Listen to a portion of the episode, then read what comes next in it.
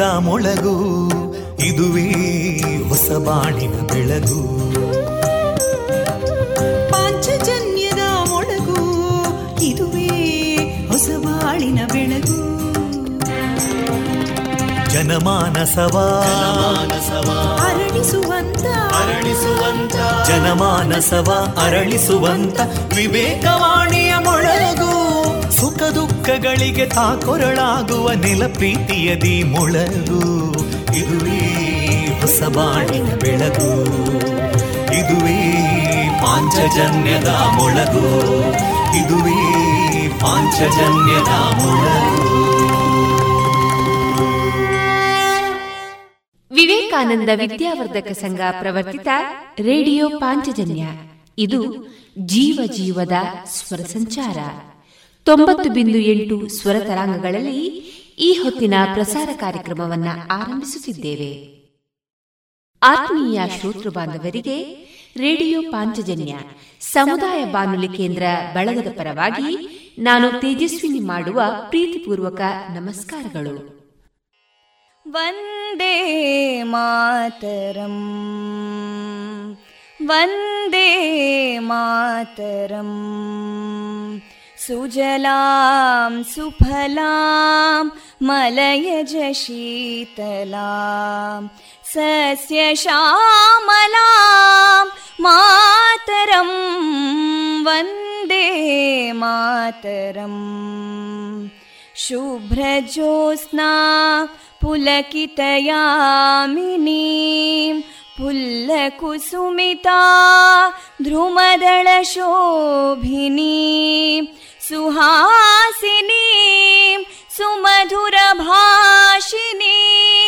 सुखदां वरदां मातरं वन्दे मातरम् कोटिकोटिकण्ठा कलकलनिनादकराले कोटिकोटिभुजैदृता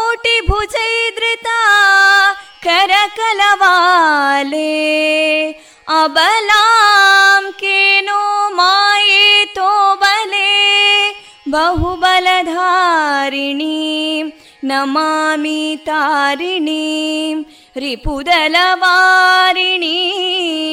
मातरं वन्दे मातरम् तुमि विद्या, तुम्हें धर्मा, तुम्हें हृदि तुम्हें मर्मा. त्वं प्राणा शरीरे बाहुते तुम्हें मा शक्ति. हृदये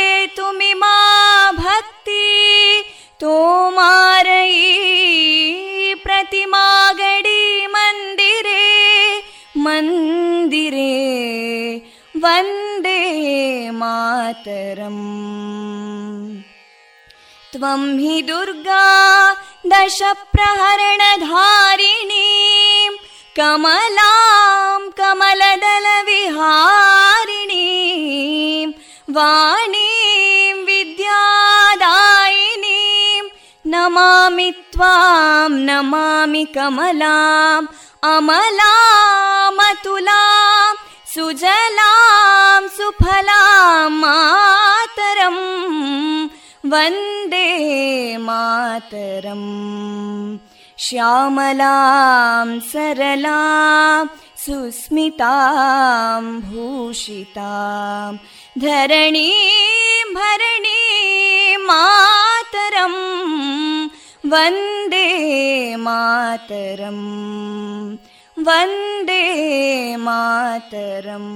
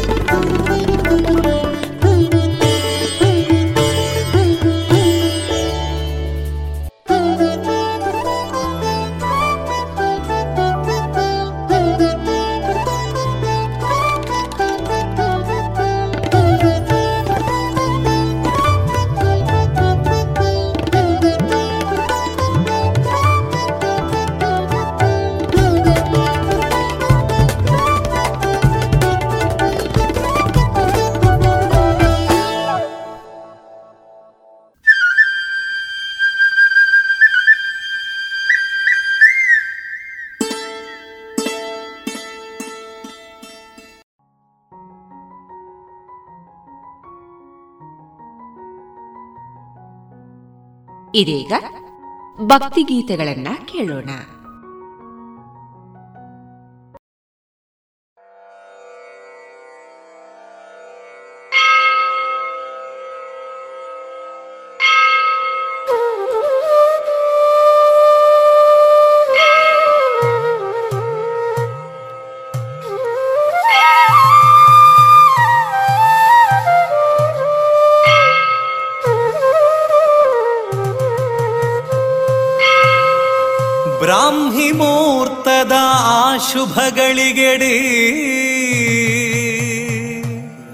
ശുഭകണ്ഠാനാദഘോഷമുളകൊന്തുണ്ടു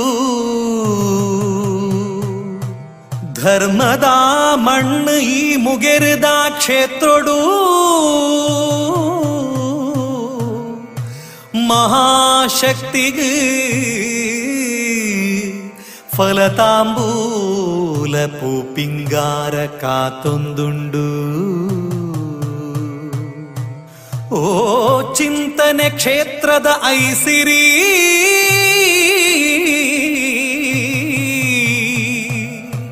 ಶ್ರೀ ನವದುರ್ಗಾ ಮಂತ್ರಮೂರ್ತಿಯಮ್ಮ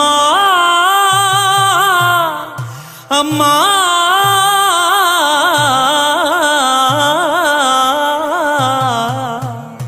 ಕಾಪುಲೇ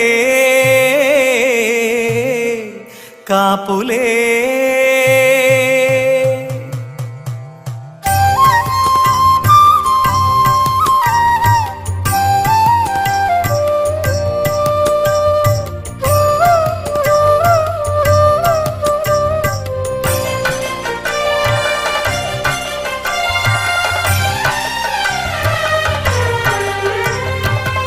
ಮಣ್ಣಿಡು ಕಾರ್ನಿಕೋ ಮೆರೆಪಿನ ನವದುರುಗ ಮಂತ್ರಮೂರ್ತಿಯಮ್ಮ.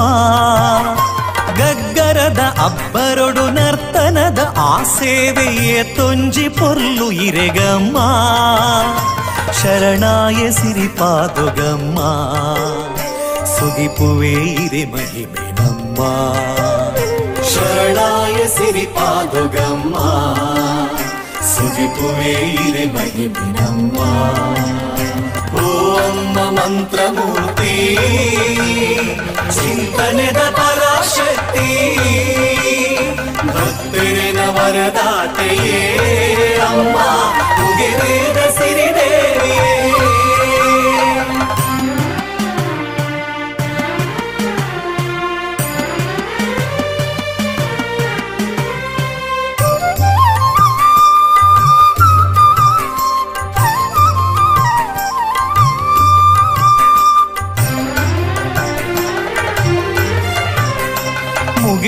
दन्त्रिलेन अन्तरात्मद भक्ति गुदित बति न महाशक्ति चिन्तने दक्षेत्रोडुशिलरूपि आद् स्थिरवाद कुल् दि महादेवी मुगेर् दतन्त्रिलिना अन्तरात्मद भक्ति गुदित बति न महाशक्ति ಚಿಂತನೆದ ಕ್ಷೇತ್ರೋಡು ಶಿಲರೂಪಿಯಾದ ಸ್ಥಿರವಾದ ಕುಲ್ದಿ ಮಹಾದೇವಿ.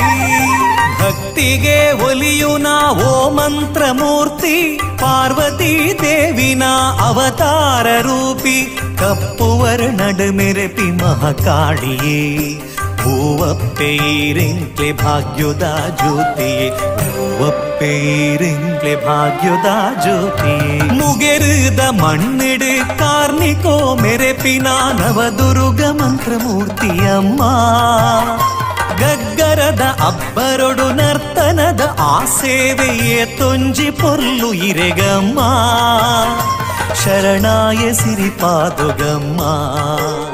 ಸುಗಿಪುವೇ ಇರೆ ಮಹಿಮೆ. ನಮ್ಮ ಶರಣಾಯ ಸಿರಿಪಾದುಗಮ್ಮ ಸುಗಿಪುವೆ ಇರೆ ಮಹಿಮೆ ನಮ್ಮ ಓ ಅಮ್ಮ ಮಂತ್ರಮೂರ್ತಿ ಚಿಂತನೆದ ಪರಾಶಕ್ತಿ ಭಕ್ತರಿನ ವರದಾತೆಯೇ ಅಮ್ಮ ಉಗೆರೇದ ಸಿರಿದೇವಿಯೇ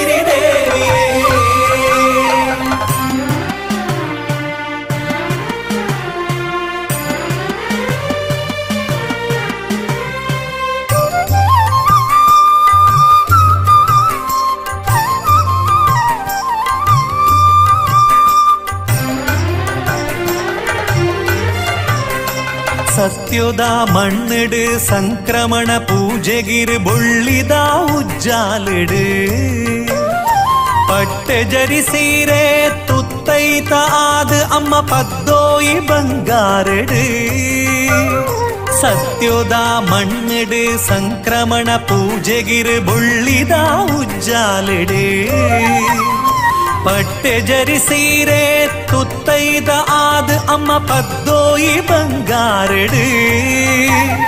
ಮಲ್ಲಿಗೆದ ಐತ, ಇರೆಗು ದಿನ ನಿತ್ಯ, ಏ ತೊಂಜಿ ಪೊರ್ಲು ಬೆಳಗುನ ಸತ್ಯ ಅಪ್ಪೆನ ಸಿರಿ ನುಡಿ ಪುಣ್ಯ ಗುಡಿಟ್. ತಂತ್ರಿಲಿನ ಅಭಯ ನಾಲೈದ ಕೊಡಿಟ್. ತಂತ್ರಿಲಿನ ಅಭಯ ನಾಲೈದ ಕೊಡಿಟ್. ಮುಗೆರುದ ಮಣ್ಣಿಡು ಕಾರ್ನಿಕೋ ಮೆರೆಪಿನ ನವದುರ್ಗ ಮಂತ್ರಮೂರ್ತಿಯಮ್ಮ.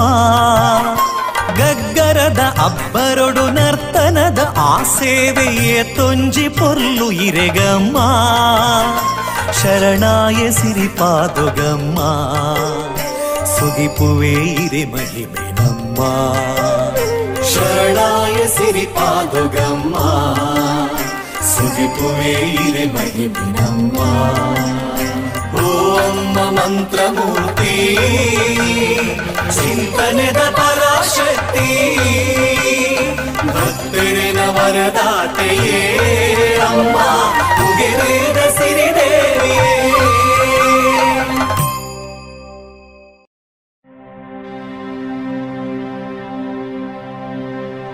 ಪಂಚವರ್ಣದ ಪುಂಚೊದ ಈ ತುಳುನಾಡ ಮಣ್ಣಿಡು ಪರಶುರಾಮನ ಈ ಸೃಷ್ಟಿಡು ಕಾರ್ಮಿಕ ಮೆರೆಪಿನ ಓ ಎನ್ನ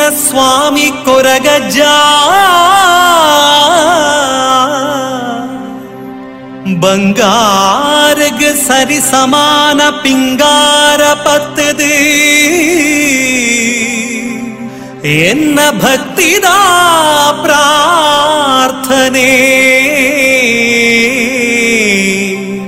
ஓ என்ன குரகஜா. என்ன குரகஜா. ಕೊರಗಜ್ಜ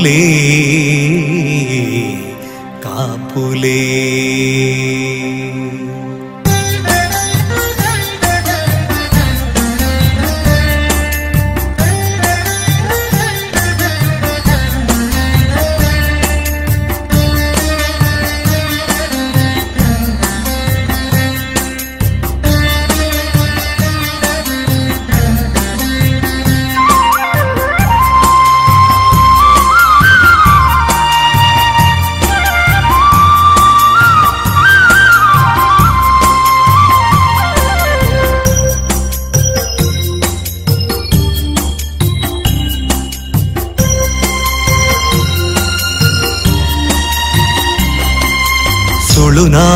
ಸ್ವಾಮಿ ಕೊರಗ ತನಿಯನೇ ಈ ಭಕ್ತರೆಡಾತೋ ಜಾಲೆ ಕರುಡಿನೇ ತುಳುನಾಡದ ಸ್ವಾಮಿ ಕೊರಗ ತನಿಯನೇ ಈ ಭಕ್ತರೆಡಾತೋ ಜಾಲೆ ಕರುಡಿನೇ ಸತ್ಯದ ಮೂರ್ತಿಯೇ, ಧರ್ಮನು ಕಾಪುಲೆ, ಈ ಕುತ್ತಾರ ಪದವುಡುಂತಿ ಮಹಾಶಕ್ತಿಯೇ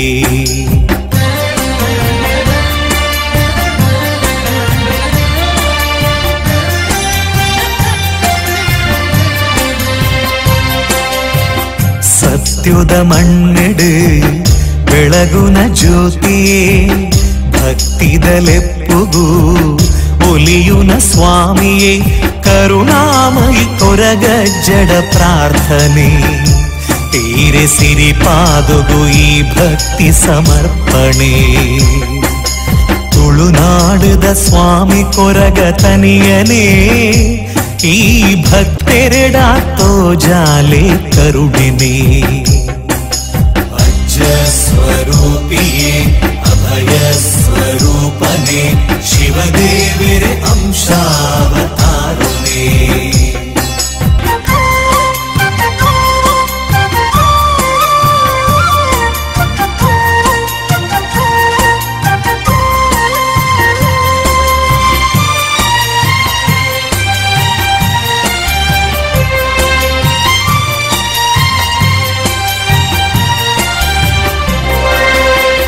ಬಚ್ಚಿರೆ ಬಜ್ಜಿ ಅಮೃತದ ಪರಕೆ ஓ பிசாது நட்டுவே என்ன கோரிಕೆ ಬಚ್ಚಿರೆ ಬಜ್ಜಿ ಅಮೃತದ ಪರಕೆ ಒಪ್ಪಿಸದ ನಟ್ಟುವೆ ಎನ್ನ ಕೋರಿಕೆ ಮಲ್ಲಿಗೆ ಪೂತಾಲಂಕಾರೊನೇ ಇರೆಗೆ ಭಕ್ತಿಡೆ ಕೊರ್ಪಿ ಕೋಲ ಸೇವೆನೇ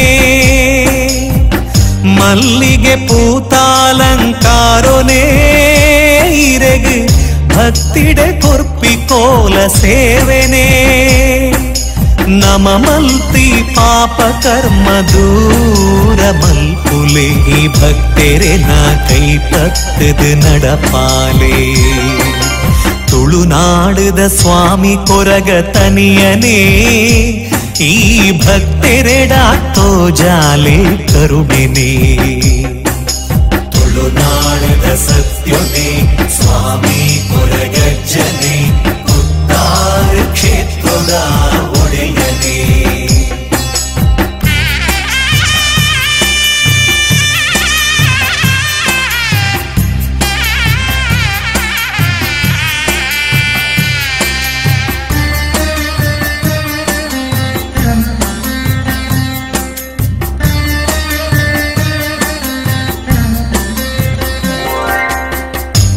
विलासदधिपति पार्वति परमेश्वरे భూమికి జత్తి బత్తి ఆకాలుడు.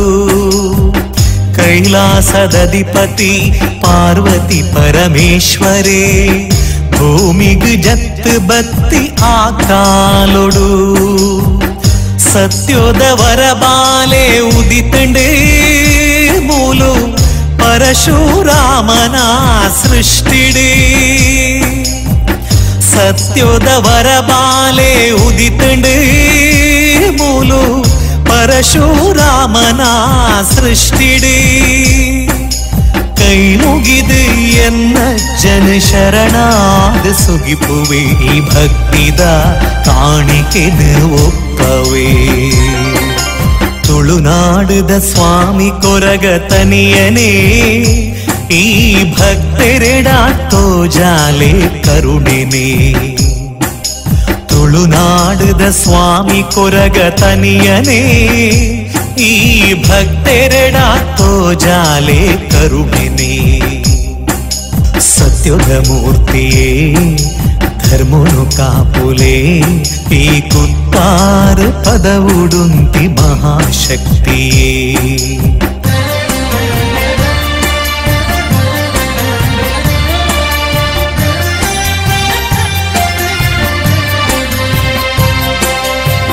ಸತ್ಯುದ ಮಣ್ಣೆಡು ಬೆಳಗುನ ಜ್ಯೋತಿಯೇ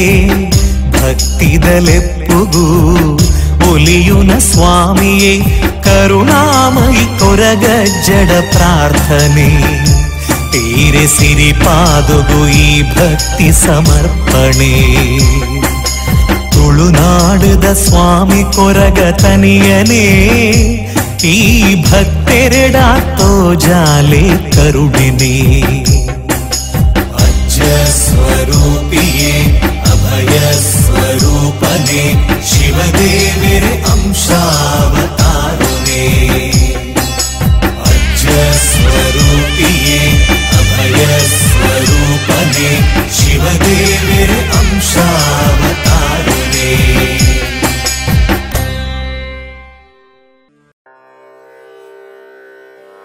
ಗೆಜ್ಜೆಗಿರಿ ನಂದನ ಬಿತ್ತಿಲಿಡು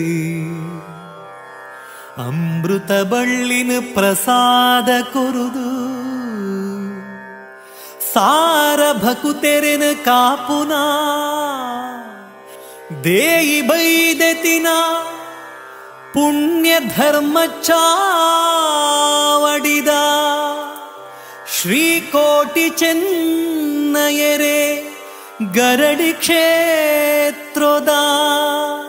ब्रह्मकलशोत्सवद वैभव।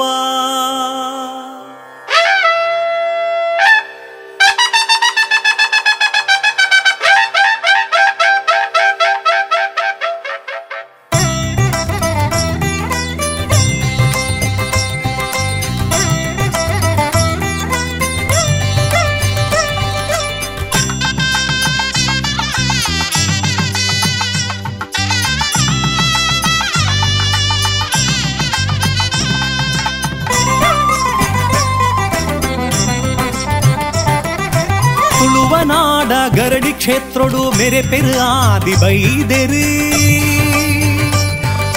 ದೇಯಿ ಬೈದೆತಿನ ಪುಣ್ಯ ಗರ್ಭೊಡು ಉದಿತಿನ ಕೋಟಿ ಚೆನ್ನಯರು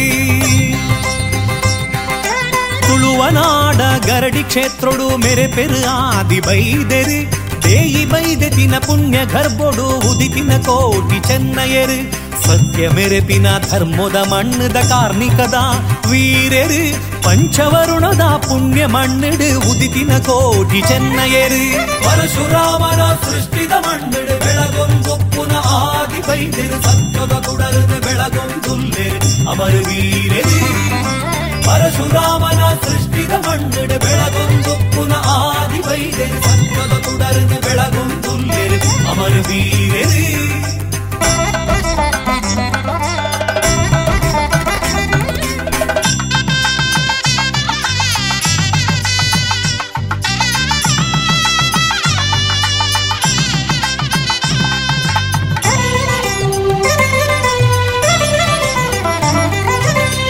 ಪಂಡಿನ ಪರಕೆನೆ ಸ್ವಾಮಿಗೆ ಒಪ್ಪಿಸಾವೊಡುಂದು ಕೆಮ್ಮಲೆದ ಸನ್ನಿಧಾನೋಗು ಪಜ್ಜೆ ದೀಪೆರಿ, ಶ್ರೀಕೋಟಿ ಚೆನ್ನಯರಿ ಅಪ್ಪೆ ಪಂಡಿನ ಪರಕೆನೆ ಸ್ವಾಮಿಗೆ ಒಪ್ಪಿಸಾವೊಡುಂದು ಕೆಮ್ಮಲೆದ ಸನ್ನಿಧಾನೋಗು ಪಜ್ಜೆ ದೀಪೆರಿ, ಶ್ರೀಕೋಟಿ ಚೆನ್ನಯರಿ ಕುಲದೈವನೈವರ ಒಲಿದು ಬಲ. ಎಂಕ್ಲೆನ ಲೆಪ್ಪುಗುವೋ ಕೊನುಲ ಕುಲದೈವನೈವರ ಒಲಿದು ಬಲ ಎಂಕ್ಲೆನ ಲೆಪ್ಪುಗುವೋ ಕೊನುಲ ನಿನ್ನ ಜೋಕುಲೆನ ಕಾಪುಲ ಕೈ ಪಕ್ಕದ ದುಂಬು ನಡಪಾಲ ಮಲ್ತಿ ತಪ್ಪುಗು ಮಾಪು ಕೇಂಡಿದು ಕುಲದೈವದವರ ಪಡೆಯುವೆರು ತುಳುವ ನಾಡದ ಗರಡಿ ಜತ್ತದು ತುಳುವ ಸೀಮೆನು ಬೆಳಗುವೆರು ಪರಶುರಾಮನ ಸೃಷ್ಟಿದ ಮಣ್ಣಿಡು ಬೆಳಗೊಂದು ಪುನಃ ಆದಿ ಬೈದಿರು ಸತ್ಯದ ತುಡರನ್ನು ಬೆಳಗೊಂದುಲ್ಲೆರು ಅಮರು ವೀರೆರು ಪರಶುರಾಮನ ಸೃಷ್ಟಿದ ಮಣ್ಣಿಡು ಬೆಳಗೊಂದು ಪುನಃ ಆದಿ ಬೈದಿರು ಸತ್ಯದ ತುಡರನ್ನು ಬೆಳಗೊಂದುಲ್ಲೆರು ಅಮರು ವೀರೆರು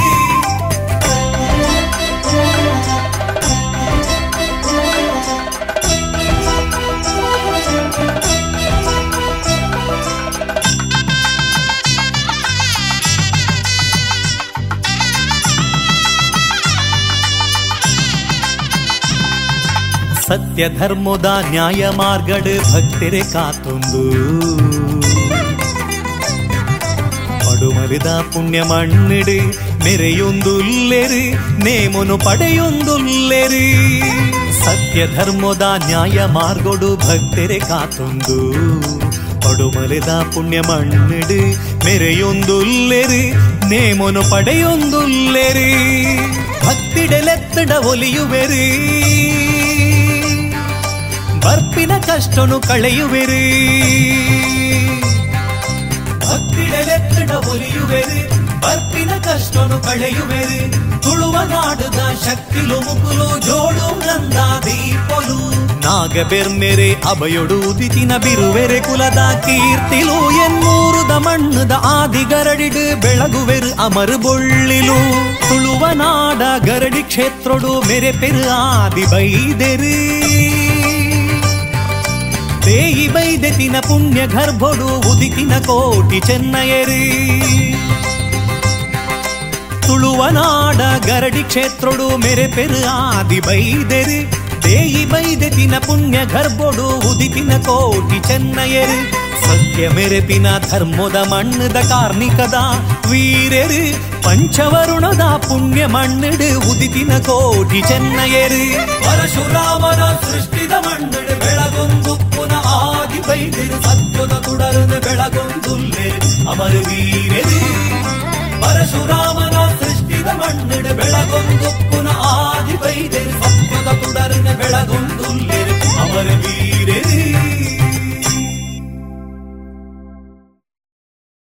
ಆತ್ಮೀಯ ಕೇಳುಗರೆ, ಎರಡು ಸಾವಿರದ ಇಪ್ಪತ್ತೊಂದನೇ ಸಾಲಿನ ಎಸ್ಎಸ್ಎಲ್ಸಿ ಪರೀಕ್ಷೆ ಕೊರೋನಾದ ಮಹಾಮಾರಿಯ ಎರಡನೇ ಅಲೆಯಿಂದ ಪದೇ ಪದೇ ಮುಂದೂಡಲ್ಪಡ್ತಾ ಇದೆ. ಪರೀಕ್ಷೆ ಯಾವಾಗ ಅನ್ನೋ ಗೊಂದಲದಲ್ಲಿರುವ ನಮ್ಮ ವಿದ್ಯಾರ್ಥಿಗಳಿಗೆ ಇದೀಗ ಎಸ್ಎಸ್ಎಲ್ಸಿ ಪರೀಕ್ಷೆ ಯಾವ ರೀತಿ ನಡೆಯಲಿದೆ, ಹೇಗೆ ತಯಾರಿ, ಇಂತಹ ಹಲವಾರು ಗೊಂದಲಗಳಿಗೆ ಪುತ್ತೂರಿನ ಮಾನ್ಯ ಕ್ಷೇತ್ರ ಶಿಕ್ಷಣಾಧಿಕಾರಿಯವರಾದ ಶ್ರೀಯುತ ಲೋಕೇಶ್ ಸಿ ಹಾಗೂ ವಿಷಯ ಪರಿಣಿತ ಶಿಕ್ಷಕರೊಡನೆ ನಮ್ಮ ರೇಡಿಯೋ ಪಾಂಚಜನ್ಯದಲ್ಲಿ ಇದೇ ಜೂನ್ ಇಪ್ಪತ್ತ ಒಂಬತ್ತರಂದು ಮಂಗಳವಾರ ಸಂಜೆ ಆರರಿಂದ ಏಳರವರೆಗೆ ಲ್ಯಾಂಗ್ವೇಜ್ ವಿಷಯ ಹಾಗೂ ಜೂನ್ ಮೂವತ್ತು ಬುಧವಾರದಂದು ಸಂಜೆ ಆರರಿಂದ ಏಳರವರೆಗೆ ಕೋರ್ ವಿಷಯಾಧಾರಿತ ನೇರ ಫೋನ್ ಕಾರ್ಯಕ್ರಮ ನಡೆಯಲಿದೆ. ಈ ಬಾರಿ ನಡೆಯುವ ಎಸ್ಎಸ್ಎಲ್ಸಿ ಪರೀಕ್ಷೆಯಲ್ಲಿ ಓಎಂಆರ್ ಶೀಟ್ ಅಂದ್ರೆ ಏನು? ಲ್ಯಾಂಗ್ವೇಜ್ ಮತ್ತು ಕೋರ್ ಸಬ್ಜೆಕ್ಟ್ ಎರಡೇ ಪರೀಕ್ಷೆಯಲ್ಲಿ ಯಾವ ವಿಷಯದಲ್ಲಿ ಪರೀಕ್ಷೆ ನಡೆಯಲಿದೆ? ಹೀಗೆ ಹಲವಾರು ವಿಷಯಗಳು, ಸಂದೇಹಗಳು, ಗೊಂದಲಗಳ ಕುರಿತು ನೇರವಾಗಿ ಪುತ್ತೂರಿನ ಮಾನ್ಯ ಕ್ಷೇತ್ರ ಶಿಕ್ಷಣಾಧಿಕಾರಿಯವರಾದ ಶ್ರೀಯುತ ಲೋಕೇಶ್ ಸಿ ಹಾಗೂ ಅನುಭವಿ ವಿಷಯ ಶಿಕ್ಷಕರೊಡನೆ ಮಾತನಾಡಬಹುದು. ನಿಮ್ಮ ಪ್ರಶ್ನೆಗಳಿಗೆ ಉತ್ತರ ಖಂಡಿತ. ಹಾಗಾದರೆ ತಪ್ಪದೆ ಕರೆ ಮಾಡಿ ಸೊನ್ನೆ ಎಂಟು ಎರಡು ಐದು ಒಂದು, ಎರಡು ಒಂಬತ್ತು ಎಂಟು ನಾಲ್ಕು, ಒಂಬತ್ತು ಒಂಬತ್ತು. ಮತ್ತೊಮ್ಮೆ ಸೊನ್ನೆ ಎಂಟು ಎರಡು ಐದು ಒಂದು, ಎರಡು ಒಂಬತ್ತು ಎಂಟು ನಾಲ್ಕು ಒಂಬತ್ತು ಒಂಬತ್ತು.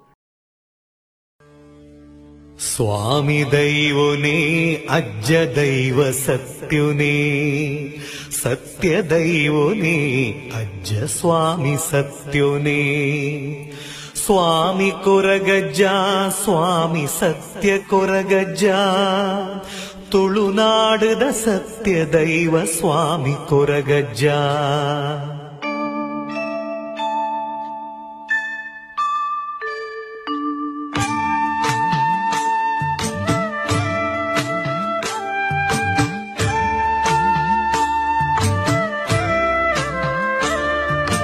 ಸ್ವಾಮಿ ದೈವನೇ ಅಜ್ಜ ದೈವ ಸತ್ಯುನೇ. ಸತ್ಯ ದೈವನೇ ಅಜ್ಜ ಸ್ವಾಮಿ ಸತ್ಯುನೇ ಸ್ವಾಮಿ ಕೊರಗಜ್ಜ ಸ್ವಾಮಿ ಸತ್ಯ ಕೊರಗಜ್ಜ ತುಳುನಾಡದ ಸತ್ಯ ದೈವ ಸ್ವಾಮಿ ಕೊರಗಜ್ಜ ಸ್ವಾಮಿ ಕೊರಗಜ್ಜ ಸ್ವಾಮಿ ಸತ್ಯ ಕೊರಗಜ್ಜ ತುಳುನಾಡದ ಸತ್ಯ ದೈವ ಸ್ವಾಮಿ ಕೊರಗಜ್ಜ ಸ್ವಾಮಿ ದೈವನೇ ಅಜ್ಜ ದೈವ ಸತ್ಯುನೇ ಸತ್ಯ ದೈವನೇ ಅಜ್ಜ ಸ್ವಾಮಿ ಸತ್ಯುನೇ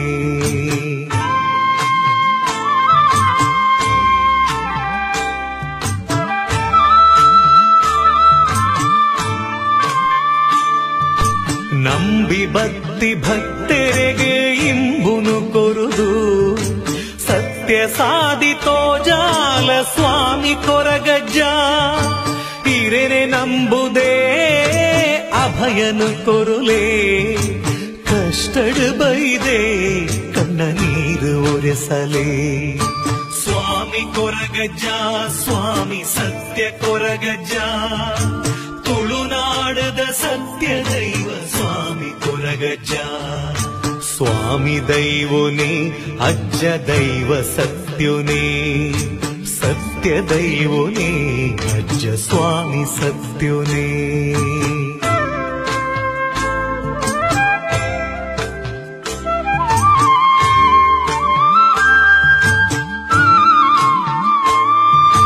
ನಂಬಿ ಭಕ್ತರೆ ಕೈ ಬುಡಂದಿ ಸತ್ಯುನೇ ಉಡಲು ನಿಲಿಕೆ ಮನಸಾರೆ, ನಿನನು ಸುಗಿಪುವೆ. ಶರಣಾದ ಬೂರೊಂಡೆ ಈರ್ನ ಪಾದೊಗೆ. ಕೈ ಪತ್ತದ ನಡಪಾಲ ನ್ಯಾಯ ಮಾರ್ಗೊಡೆ. ಸ್ವಾಮಿ ಕೊರಗಜ್ಜ, ಸ್ವಾಮಿ ಸತ್ಯ ಕೊರಗಜ್ಜ. ತುಳುನಾಡದ ಸತ್ಯ ದೈವ ಸ್ವಾಮಿ ಕೊರಗಜ್ಜ ಸ್ವಾಮಿ ದೈವನೇ ಅಜ್ಜ ದೈವ ಸತ್ಯುನೇ ಸತ್ಯ ದೈವನೇ ಅಜ್ಜ ಸ್ವಾಮಿ ಸತ್ಯುನೇ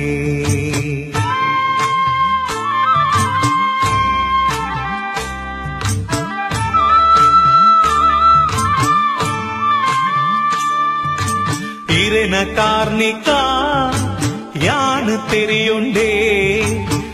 ಬಚ್ಚಿರೆ ಬಜ್ಜೈ ಪರಕೆ ಯಾನ ಕನತೆನೆ.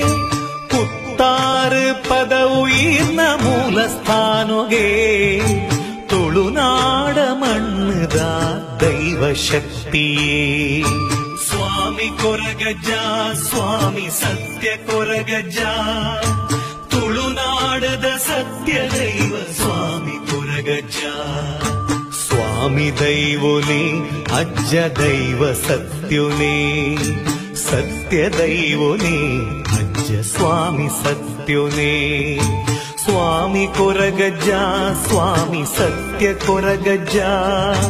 ತುಳುನಾಡದ ಸತ್ಯ ದೈವ ಸ್ವಾಮಿ ಕೊರಗಜ್ಜ. ಸ್ವಾಮಿ ಕೊರಗಜ್ಜ, ಸ್ವಾಮಿ ಸತ್ಯ ಕೊರಗಜ್ಜ.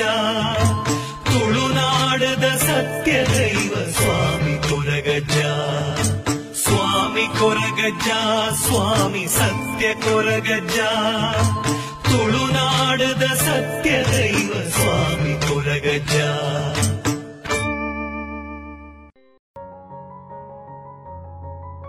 ಇದುವರೆಗೆ ಭಕ್ತಿ ಗೀತೆಗಳನ್ನ ಕೇಳಿದಿರಿ.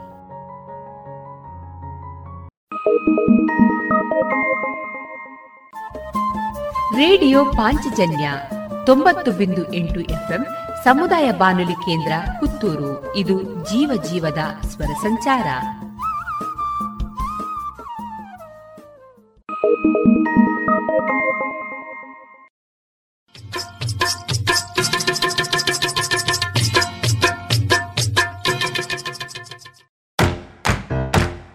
ಬನ್ನಿ ಎಲ್ಲ ಸೇರಿ ಹೊಸ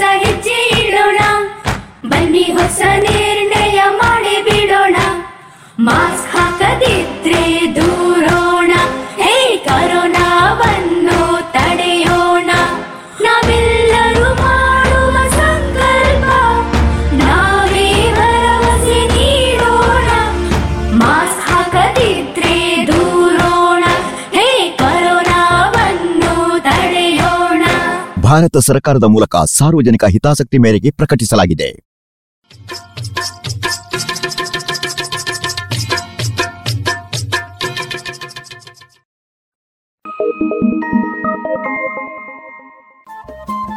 ರೇಡಿಯೋ ಪಾಂಚಜನ್ಯ ತೊಂಬತ್ತು ಬಿಂದು ಎಂಟು ಎಫ್ಎಂ ಸಮುದಾಯ ಬಾನುಲಿ ಕೇಂದ್ರ ಪುತ್ತೂರು. ಇದು ಜೀವ ಜೀವದ ಸ್ವರ ಸಂಚಾರ.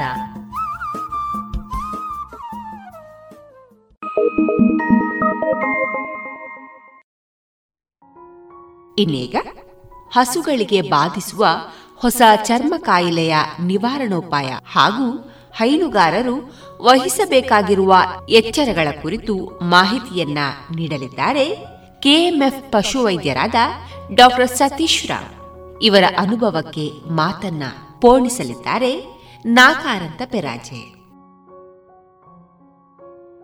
ಡಾಕ್ಟರ್ ಸತೀಶ್ ರಾವ್ ಅವರೇ ನಮಸ್ಕಾರ. ನಮಸ್ಕಾರ. ದಕ್ಷಿಣ ಕನ್ನಡ ಹಾಲು ಉತ್ಪಾದಕರ ಒಕ್ಕೂಟದ ಡೆಪ್ಯೂಟಿ ಮ್ಯಾನೇಜರ್ ಆಗಿ ಮತ್ತು ಅದರ ಜೊತೆಯಲ್ಲಿ ಅದರದೇ ವಿಭಾಗದ ಮುಂದುವರಿಕೆಯಾಗಿ ಪಶುವೈದ್ಯರಾಗಿ ಪುತ್ತೂರಿನಲ್ಲಿ ಸಾಕಷ್ಟು ಕಾಲದಿಂದ ತಾವು ಸೇವೆ ಮಾಡುತ್ತಾ ಇದ್ದವರು. ಇವತ್ತು ಪಶುವೈದ್ಯರಂದಾಗ ಇವತ್ತು ತುಂಬ ಕೃಷಿಕರ ಮನೆಗಳಲ್ಲಿ ಹೈನುಗಾರಿಕೆಯ ಸುದ್ದಿಗಳು ಬಂದಾಗ ಬಹುತೇಕ ಕಡೆಗಳಲ್ಲಿ ಪಶುವೈದ್ಯರ ಅಲಭ್ಯತೆಗಳಿಂದಾಗಿ ಹೈನುಗಾರಿಕೆ ಕುಂಠಿತವಾಗುವುದನ್ನು ನಾನು ಭಾಳಷ್ಟು ಗಮನಿಸಿದ್ದೇನೆ ಇವತ್ತು. ಹಾಗಾಗಿ ಇವತ್ತು ಪಶುವೈದ್ಯರು ಮತ್ತು ಹೈನುಗಾರಿಕೆ ಎರಡೊಂದು ಪರಸ್ಪರ ಬಿಡಲಾಗದ ಒಂದು ಕೊಂಡಿ ಅದು ಸರ್ ತಮ್ಮ ಈ ಅನುಭವದಲ್ಲಿ ಇತ್ತೀಚಿನ ವರ್ಷಗಳಲ್ಲಿ ಈ ಹೈನುಗಾರರ ಸಂಖ್ಯೆ ವೃದ್ಧಿಯಾಗಿದೆಯಾ? ನಾವು ರಾಷ್ಟ್ರ ಮಟ್ಟದಲ್ಲಿ ಯೋಚನೆ ಮಾಡಿದಾಗ ನಮ್ಮ ದೇಶ ಇವತ್ತು ಹೈನುಗಾರಿಕೆಯಲ್ಲಿ ಇಡೀ ಪ್ರಪಂಚದಲ್ಲೇ ಪ್ರಥಮ ಸ್ಥಾನದಲ್ಲಿದೆ. ಹಾಗೆ ನಮ್ಮ ಕರ್ನಾಟಕ ರಾಜ್ಯದಲ್ಲಿ ರಾಜ್ಯದಲ್ಲಿ ಹೋಲಿಕೆ ಮಾಡಿದಾಗ ನಾವು ಎರಡನೇ ಸ್ಥಾನದಲ್ಲಿದ್ದೀವಿ ಇಡೀ ದೇಶದಲ್ಲಿ. ಮತ್ತು ದಕ್ಷಿಣ ಕನ್ನಡ ಹಾಲು ಒಕ್ಕೂಟ ಇನ್ನು ಮೂರನೇದಾಗಿ ನಮ್ಮ ನಮ್ಮದು. ನಾವು ತಮಗೆಲ್ಲ ಗೊತ್ತಿದ್ದಾಗೆ ಗ ಘಟ್ಟದಕ್ಕೂ ಘಟ್ಟದ ಮೇಲೆ ಬಯಲುಸೀಮೆಗೂ ಮತ್ತು ನಮ್ಮ ಕರಾವಳಿ ಪ್ರದೇಶ ಇರ್ಬೋದು. ಇಲ್ಲೂ ಸ್ವಲ್ಪ ಬೆಟ್ಟದ ಗುಡ್ಡುಗಳು ಕಾಡುಗಳು ಮತ್ತು ಈ ಥರ ಎಲ್ಲ ಇರ್ತದೆ. ಪ್ಲೈನ್ ಲ್ಯಾಂಡ್ ಅಲ್ಲ. ಹಾಗಾಗಿ ಸಾಧಾರಣ ನಾನು ಒಂದು ಇಪ್ಪತ್ತೇಳು ವರ್ಷ ಆಯಿತು. ನಾನು ಈ ಒಂದು ವೃತ್ತಿಗೆ ಬಂದು.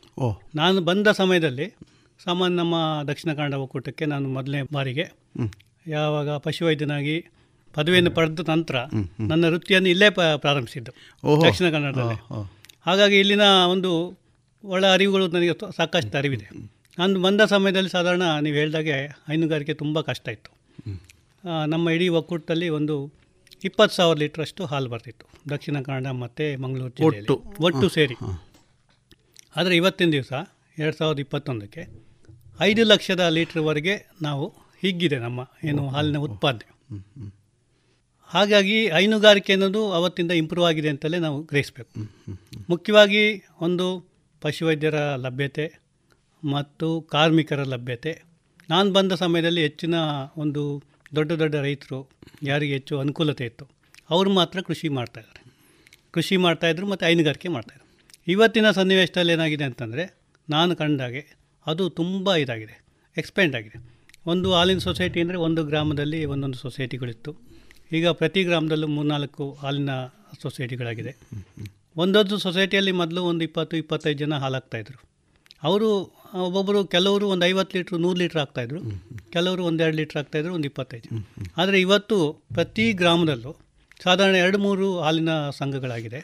ಪ್ರತಿ ಸಂಘಗಳಲ್ಲೂ ನೂರು, ನೂರೈವತ್ತುವರೆಗೆ ಮೆಂಬರ್ಸ್ಗಳು, ಸದಸ್ಯರು ಹಾಲಾಗ್ತಾರೆ. ಪ್ರತಿಯೊಬ್ಬ ರೈತನ ಮನೆಯಲ್ಲೂ ಒಂದೆರಡು ಮೂರು ದನಗಳು ಇದ್ದೇ ಇದೆ. ಸರ್ ಇಷ್ಟು ವರ್ಷದ ಅವಧಿಯಲ್ಲಿ ಹೈನುಗಾರರ ಸಂಖ್ಯೆ ಹೆಚ್ಚಾಗಬೇಕಿದ್ರೆ ಮುಖ್ಯವಾಗಿ ಈ ಕೆ ಎಂ ಎಫು ಪಶುವೈದ್ಯರು ಮತ್ತು ಕೃಷಿಕರು ಇದೊಂದು ಸಮತೋಲನದಲ್ಲಿದ್ದಾಗ ಮಾತ್ರ ಸಾಧ್ಯ ಅಂತ ಕಂಡುಬರ್ತದೆ. ಹಾಗಾಗಿ ಇಲ್ಲಿ ಮುಖ್ಯವಾಗಿ ಹೈನುಗಾರರಿಗೆ ವೈದ್ಯರು ಸದಾ ಲಭ್ಯ ಇದ್ದಾಗ ಅವರಿಗೆ ಬರುವಂಥ ಕೆಲವು ಸಮಸ್ಯೆಗಳನ್ನು ಪರಿಹರಿಸಿಕೊಳ್ಳಿಕ್ಕೆ ಸಾಧ್ಯ ಆಗ್ತದೆ. ಆ ನೆಲೆಯಲ್ಲಿ ಈಗ ಈ ಹೈನುಗಾರಿಕೆಯ ಕ್ಷೇತ್ರದಲ್ಲಿ ಯಾವುದೋ ಒಂದು ಚರ್ಮ ಸಂಬಂಧಿ ಕಾಯಿಲೆಗಳು ಇತ್ತೀಚಿನ ದಿವಸಗಳಲ್ಲಿ ಕಂಡು ಬರ್ತಾ ಇದೆ. ಸರ್, ಅದು ಯಾವುದು? ಭಾರತಕ್ಕೆ ಹೊಸದಾಗಿ ಬಂತ? ಈಗ ಸಾಮಾನ್ಯವಾಗಿ ನಾವು ಇದುವರೆಗೆ ಕಂಡದ್ದು ಕೆಚ್ಚಲು ಬಾವು ಇತ್ಯಾದಿಗಳನ್ನು ನಾವು ಗಮನಿಸಿದ್ದೇವೆ. ಅದಕ್ಕೆ ತಾವೆಲ್ಲ ಚಿಕಿತ್ಸೆ ಕೊಡ್ತಾ ಇದ್ದೀರಿ. ಈ ಹೊಸದಾಗಿ ಪ್ರವೇಶವಾದ ಈ ಕಾಯಿಲೆಗಳ ಬಗ್ಗೆ ಸ್ವಲ್ಪ ವಿಸ್ತಾರವಾಗಿ ಹೇಳ್ಬೋದಾ? ಹೈನುಗಾರರು ಮತ್ತು ಪಶುವೈದ್ಯಕೀಯ ಸೇವೆ ಅನ್ನೋದು ಒಂದು ಡಿಬೇಟಬಲ್ ಯಾಕೆಂದರೆ ಎಲ್ಲದಕ್ಕೂ ಡಾಕ್ಟ್ರು ಇರಬೇಕು ಅಂತ ಬಯಸೋದು ತಪ್ಪು. ಯಾಕೆಂದ್ರೆ ನಾವು ಹೈನುಗಾರರು ಅಡ್ವಾನ್ಸ್ ಆದಂಗೆ ಆದಂಗೆ ನಮ್ಮ ವೃತ್ತಿಯಲ್ಲಿ ನಾವು ಒಂದು ಕಲ್ತ್ಕೊಂಡು ಆದಂಗೆ ಮ್ಯಾನೇಜ್ಮೆಂಟಲ್ಲಿ ಚೆನ್ನಾಗಿ ತಿಳ್ಕೊಂಡ್ಮೇಲೆ ಪಶುವೈದ್ಯರ ಅಗತ್ಯ ತುಂಬ ಕಮ್ಮಿ ಆಗ್ತದೆ. ಯಾಕೆಂದರೆ ಅವರೇ ಮೇಂಟೈನ್ ಮಾಡ್ತಾರೆ. ಯಾವಾಗ ಮ್ಯಾನೇಜ್ಮೆಂಟ್ ಚೆನ್ನಾಗಿರ್ತದೆ ಆವಾಗ ಆರೋಗ್ಯನೂ ಚೆನ್ನಾಗಿರ್ತದೆ ದನಗಳಲ್ಲಿ ಏನು ಸಮಸ್ಯೆ ಇರಲ್ಲ. ಹಾಗಾಗಿ ಡಾಕ್ಟ್ರು ಅವ ಲಭ್ಯತೆ ಒಂದು ಅವಶ್ಯಕತೆ ಇದ್ದೇ ಇರ್ತದೆ ತುಂಬ ಎಮರ್ಜೆನ್ಸಿ ಇದ್ದಾಗ. ಮತ್ತು ತಾವೇ ಮೇಂಟೈನು ಮ್ಯಾನೇಜ್ಮೆಂಟನ್ನು ಚೆನ್ನಾಗಿ ಮಾಡಿದಾಗ ಅಂಥ ಸಮಸ್ಯೆಗಳು ಕಮ್ಮಿ ಆಗ್ತದೆ. ಅದಕ್ಕೆ ಉದಾಹರಣೆ ಸಾಧಾರಣ ನಾನು ಬಂದ ಸಮಯದಲ್ಲೂ ಇಷ್ಟೇ ಪಶುವೈದ್ಯರು ಇದ್ದಿದ್ದು ದಕ್ಷಿಣ ಕನ್ನಡದಲ್ಲಿ. ಈಗಲೂ ಹೆಚ್ಚು ಕಡಿಮೆ ಅಷ್ಟೇ ಇದ್ದಾರೆ. ಆದರೂ ಇದು ವಿಸ್ತರಣೆ ಮಾತ್ರ ಆಗ್ತಲೇ ಇದೆ. ರೈತರು ಹಾಲು ಉತ್ಪಾದನೆ ಜಾಸ್ತಿ ಮಾಡ್ತಾ ಇದ್ದಾರೆ. ಸಂಘಗಳು ಜಾಸ್ತಿ ಆಗ್ತವೆ. ಒಂದು. ಮತ್ತು ಈಗಿನ ಈಗಿನ ಸನ್ನಿವೇಶದಲ್ಲಿ ನಮ್ಮ ರೈತರುಗಳು ಹೈನುಗಾರರು ಒಂದು ಸಮಸ್ಯೆಯನ್ನು ಒಂದು ನೋಡ್ತಾ ಇದ್ದಾರೆ. ಈಗ ಪ್ರಸ್ತುತದಲ್ಲಿ. ಅದೊಂದು ಸಣ್ಣ ಹಿಂಸೆ ಥರ ಆಗ್ತದೆ. ಏನು ಅಂದರೆ ಲಂಪಿ ಸ್ಕಿನ್ ಡಿಸೀಸ್ ಅಂತ. ಒಂದು ಚರ್ಮ ಕಾಯಿಲೆ ಅದು. ಚರ್ಮ ಗಂಟು ಕಾಯಿಲೆ ಅಂತ ಹೇಳ್ತಾರೆ ಅದಕ್ಕೆ. ಇದು ಒಂಥರ ಸಣ್ಣ ಕಿರಿಕಿರಿ ಇದ್ದಾಗೆ. ಇದಂಥ ದೊಡ್ಡ ಅಪಾಯಕಾರಿ ಇದಲ್ಲ ಇದು. ಆದರೂ ಸಮಸ್ಯೆಯನ್ನು ಮಾಡ್ತಾ ಇರ್ತಾರೆ. ಈ ಕಾಯಿಲೆ ಯಾವುದರಿಂದ ಬರ್ತದಪ್ಪ ಅಂದರೆ ಒಂದು ವೈರಸ್ಸು. ಪಾಕ್ಸ್ ವೈರಿಡೆ ಅಂತೇಳಿ ಒಂದು ಕುಟುಂಬ, ವೈರಸ್ಸಿನ ಒಂದು ಕುಟುಂಬ. ಅದರಲ್ಲಿ ಕ್ಯಾಪ್ರಿ ಪಾಕ್ಸ್ ಅನ್ನೋದೊಂದು ಒಂದು ಗುಂಪು. ಆ ಗುಂಪಿನಲ್ಲಿ ಏನಪ್ಪ ಅಂದರೆ ಮೂರು ಥರದ ವೈರಸ್ ಬರ್ತದೆ. ಒಂದು ಲಂಪಿ ಸ್ಕಿನ್ ಡಿಸೀಸ್ ವೈರಸ್ ಇನ್ನೊಂದು ಕುರಿ ಸಿಡುಬು ವೈರಸ್ಸು ಮೇಕೆ ಸಿಡುಬು ವೈರಸ್ ಅಂತೇಳಿ. ಓಹ್ ಇದೆರಡು ಒಂದು ರೀತಿ ಹತ್ತತ್ರದವೇ. ಈ ಜೀನ ಜೆನೆಟಿಕಲಿ ಸ್ವಲ್ಪ ಈ ವೈರಸ್ಗಳು ಹತ್ತತ್ರ ಇದೆ. ಆದರೆ ಅವೆರಡಕ್ಕೂ ಕಂಪೇರ್ ಮಾಡಿದರೆ ಯಾವುದು ಕುರಿ ಸಿಡುಬು ಆಗಲಿ ಮೇಕೆ ಸಿಡುಬು ಕಂಪೇರ್ ಮಾಡಿದರೆ ಇದು ತುಂಬ ಮೈಲ್ಡ್ ಆಗಿರ್ತದೆ. ಇದರಲ್ಲಿ ಸಮಸ್ಯೆ ಏನಪ್ಪ ಅಂದರೆ ಜನಗಳಿಗೆ ಅದನ್ನು ನೋಡಿದ ತಕ್ಷಣ ಹೆದರ್ಕೊಂತಾರೆ ಇನ್ನೇನೋ ಆಗೋಯ್ತು ಅಂತೇಳಿ. ಇದರಲ್ಲಿ ಮುಖ್ಯವಾಗಿ ನಾವು ಮಾರ್ಬಿಡಿಟಿ ಅಂತ ಹೇಳ್ತೀವಿ. ಮಾರ್ಬಿಡಿಟಿ ಅಂದರೆ ಏನಪ್ಪ ಅಂತಂದರೆ ಒಂದು ನೂರು ರಾಸುಗಳಿದ್ದರೆ ಅದರಲ್ಲಿ ಎಷ್ಟು ದನಗಳಿಗೆ ಕಾಯಿಲೆ ಬರ್ತದೆ ಅಂತ. ನೂರು ರಾಸುಗಳಿದ್ದರೆ ಒಂದು ಇಪ್ಪತ್ತು ದನಗಳಿಗೆ ಬಂದರೆ ಇಪ್ಪತ್ತು ಪರ್ಸೆಂಟ್ ಮಾರ್ಬಿಡಿಟಿ ಅಂತ ಹೇಳ್ತೀವಿ.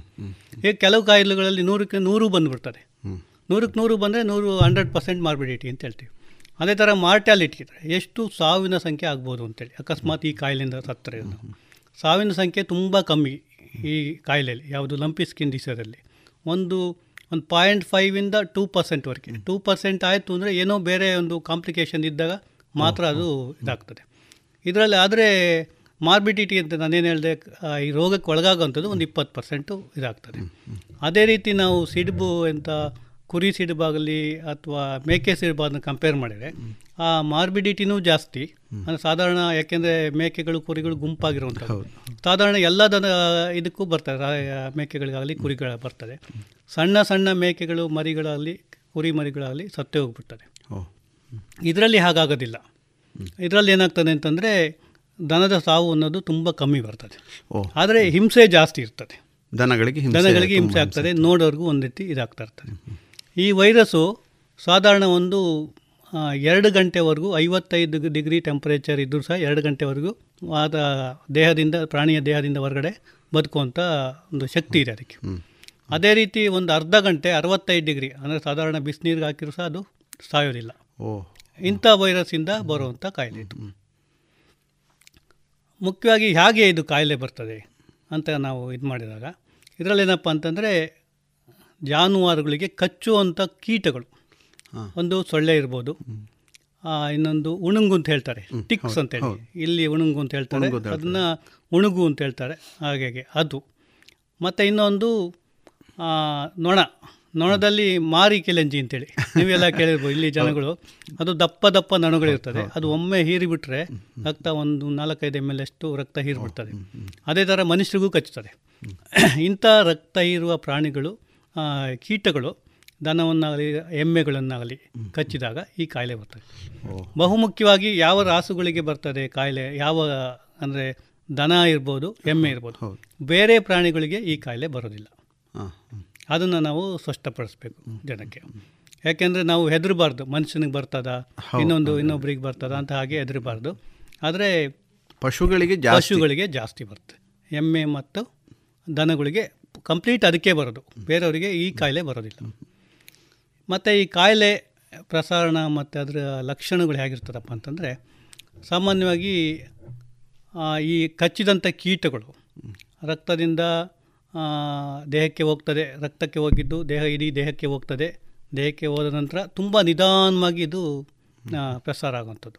ಸಡನ್ನಾಗಿ ಇವತ್ತು ಕಚ್ಚಿದ್ರೆ ನಾಳೆಗೆ ಶುರುವಾಗಲ್ಲ ನಿಧಾನವಾಗಿ ರಕ್ತಕ್ಕೆ ಹೋಗಿ ಮತ್ತು ಇಡೀ ದೇಹಕ್ಕೆ ಎಲ್ಲ ಹರಡಿಕೊಂಡು ಮತ್ತೆ ಅದರ ಪ್ರಸಾರಣ ಶುರುವಾಗ್ತದೆ.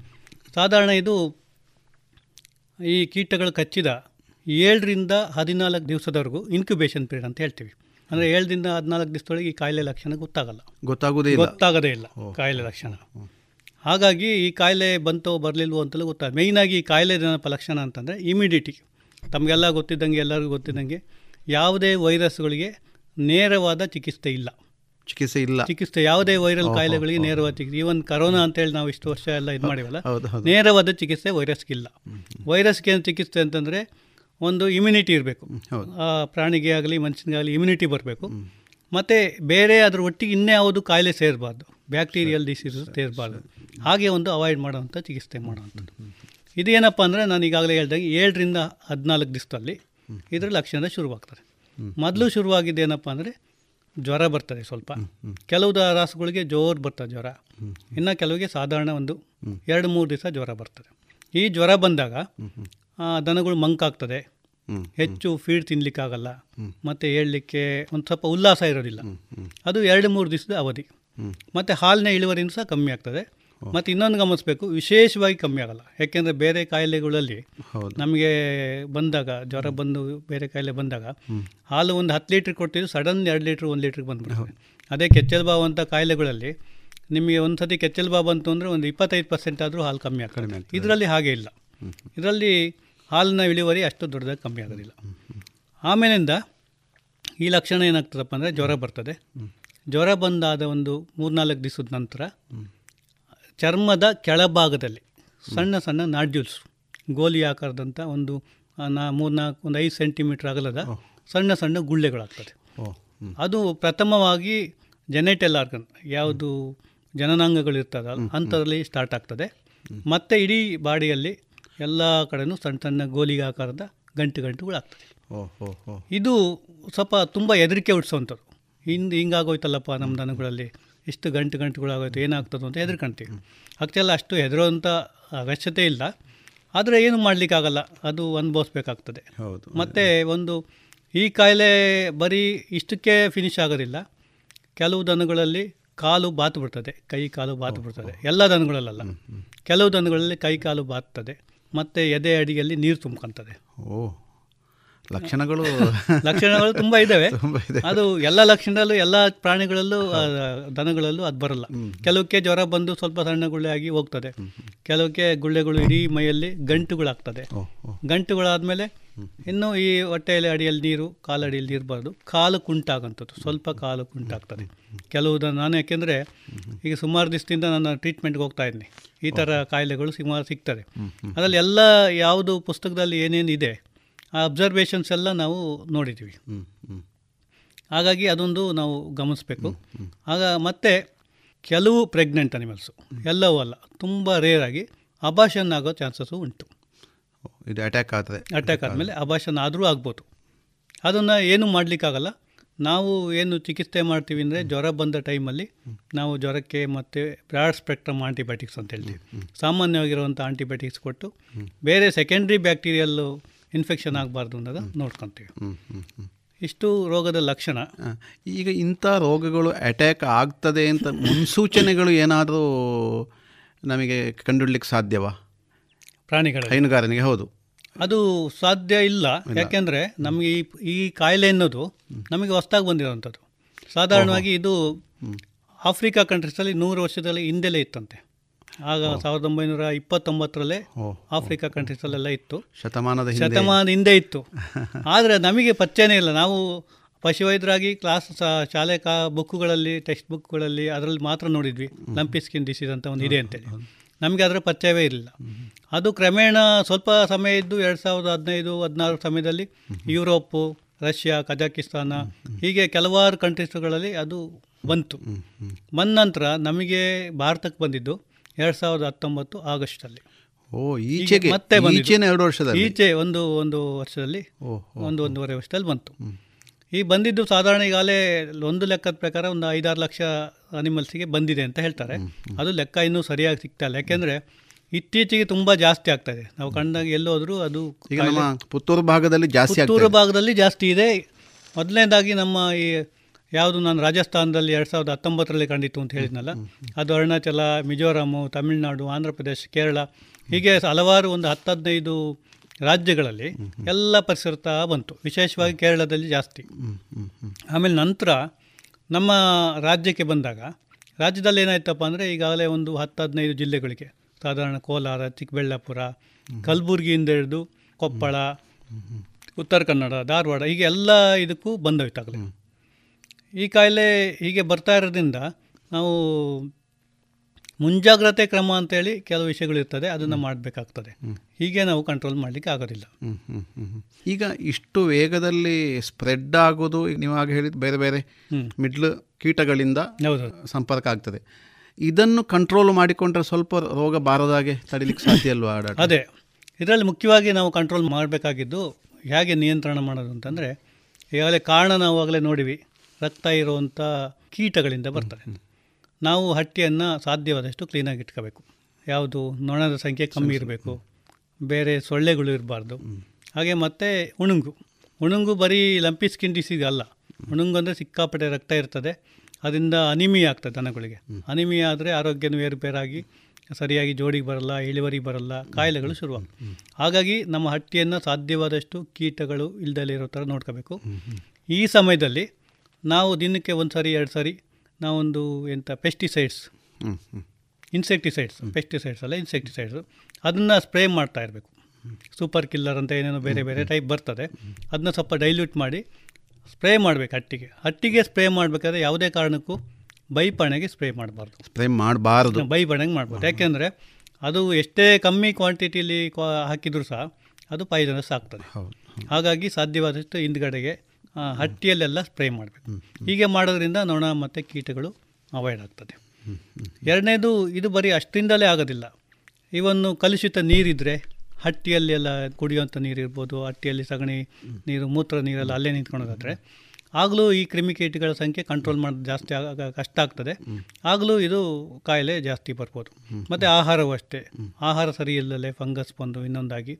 ಅಂಥ ಆಹಾರ ಇದ್ದರೂ ಸಹ ಇದು ಟ್ರಾನ್ಸ್ಫರ್ ಆಗ್ತದೆ. ಹಾಗಾಗಿ ಈ ಮೂರು ಒಂದು ಕೀಟಗಳನ್ನ ಕಂಟ್ರೋಲ್ ಮಾಡುವಂಥದ್ದು. ಮತ್ತು ಆಹಾರ ಆಗಲಿ ನೀರಿನಾಗಲಿ ನಿಲ್ದಲೇ ಇರೋ ಥರ ನೋಡುವಂಥದ್ದು. ಮೂರನೇ ಅಂಶ ಅಂದರೆ ಎಲ್ ಎಸ್ ಟಿ ವ್ಯಾಕ್ಸಿನ್ ಅಂತ ಬರ್ತದೆ. Actually L S T vaccine ನಮ್ಮ ದೇಶದಲ್ಲಿ ಇನ್ನೂ ಬಂದಿಲ್ಲ. ಕೊಡಲಿಕ್ಕೆ ಸಾಧ್ಯ ಆಗ್ತಾ ಇಲ್ಲ. ಹಾಗೆ ಎಲ್ ಎಸ್ ಸಿ ವ್ಯಾಕ್ಸಿನ್ ಮಾಡಲಿಕ್ಕೆ ಆಗಲ್ಲ ಸದ್ಯಕ್ಕೆ. ನಾವು ಇನ್ನೂ ಕಂಟ್ರೋಲ್ ಮಾಡೋದಂದರೆ ಒಂದು ದನಕ್ಕೆ ಕಾಯಿಲೆ ಬಂತು ಅಂದರೆ ಆ ದನವನ್ನು ಹಟ್ಟಿಯಿಂದ ಸಪರೇಟ್ ಕಟ್ಟಬೇಕು.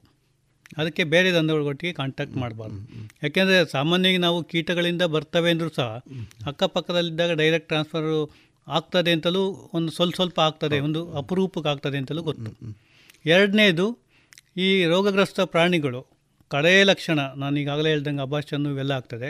ಕಡೆಯ ಲಕ್ಷಣ ಏನಪ್ಪ ಅಂದರೆ ಬಾಯಲ್ಲಿ ಜಲ್ ಸುರಿತಾ ಇರ್ತದೆ. ಮತ್ತು ಕಣ್ಣಲ್ಲಿ ನೀರು ಬರ್ತಾ ಇರ್ತದೆ ಮೂಗಲ್ಲಿ ನೀರು ಬರ್ತಾ ಇರ್ತದೆ. ಈ ಎಲ್ಲ ದ್ರಾವಣಗಳು ಹೊರಗಡೆ ಬರಬೇಕಾದ್ರೆ ಅದರಲ್ಲಿ ವೈರಸ್ಗಳು ಹೊರಗೆ ಹಾಕ್ತಾ ಇರ್ತದೆ. ಸೊ ಅದು ಅಲ್ಲೇ ಬೀಳ್ತದೆ. ಅಲ್ಲಿಂದ ಕ್ರಿಮಿಗಳಿದ್ದು ಅದನ್ನು ತಿಂದು ಮಾಡಿ ಇನ್ನೊಂದಕ್ಕೆ ಟ್ರಾನ್ಸ್ಫರ್ ಮಾಡ್ತೀವಿ. ಸೊ ಹಾಗಾಗಿ ಸಾಧ್ಯವಾದಷ್ಟು ನಮ್ಮ ದನಗಳನ್ನ ಆಚೆ ಕಟ್ಟೋದು ಒಳ್ಳೆಯದು ಮತ್ತು ಯಾವುದೇ ಕಾರಣಕ್ಕೂ ಇಂಥ ದನಗಳಿಗೆ ಟ್ರಾನ್ಸ್ಪೋರ್ಟೇಷನ್ ಮಾಡಬಾರ್ದು. ಒಂದು ಕಡೆಯಿಂದ ಇನ್ನೊಂದು ಕಡೆ ಟ್ರಾನ್ಸ್ಪೋರ್ಟೇಷನ್ ಮತ್ತು ಎರಡನೇದು ಈ ಜಾನುವಾರು ಪ್ರದರ್ಶನ ಅಂತ ಇರ್ತದೆ. ಅಂಥ ಕಡೆಗೆ ದನಗಳನ್ನ ತಗೊಂಡು ಮತ್ತು ಮಾರಾಟಕ್ಕೆ ದನಗಳನ್ನ ಸಂತೆಗೆ ತಗೊಂಡು ಹೋಗೋದು ಇವನ್ನೆಲ್ಲ ಅವಾಯ್ಡ್ ಮಾಡ್ತಾ ಇದ್ರೆ ಈಗ ನಾವನ್ನ ಕಂಟ್ರೋಲ್ ಮಾಡ್ಬೋದು.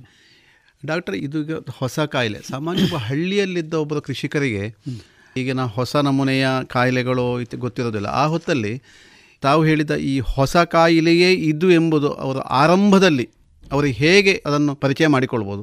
ಪಶುವೈದ್ಯರನ್ನು ಸಂಪರ್ಕಿಸಲಿಕ್ಕೆ ಈಗ ಇಂಥ ಕಾಯಿಲೆ ಅಟ್ಯಾಕ್ ಆಗಿರಬಹುದು. ಊಹೆ ಅಷ್ಟೇ. ಹೌದೌದು.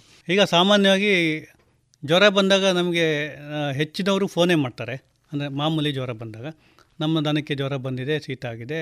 ತಿಂತಾ ಇಲ್ಲ ವೀಕ್ ಆಗಿದೆ ಮಂಕ್ ಆಗಿದೆ ಅಂತೇಳಿ.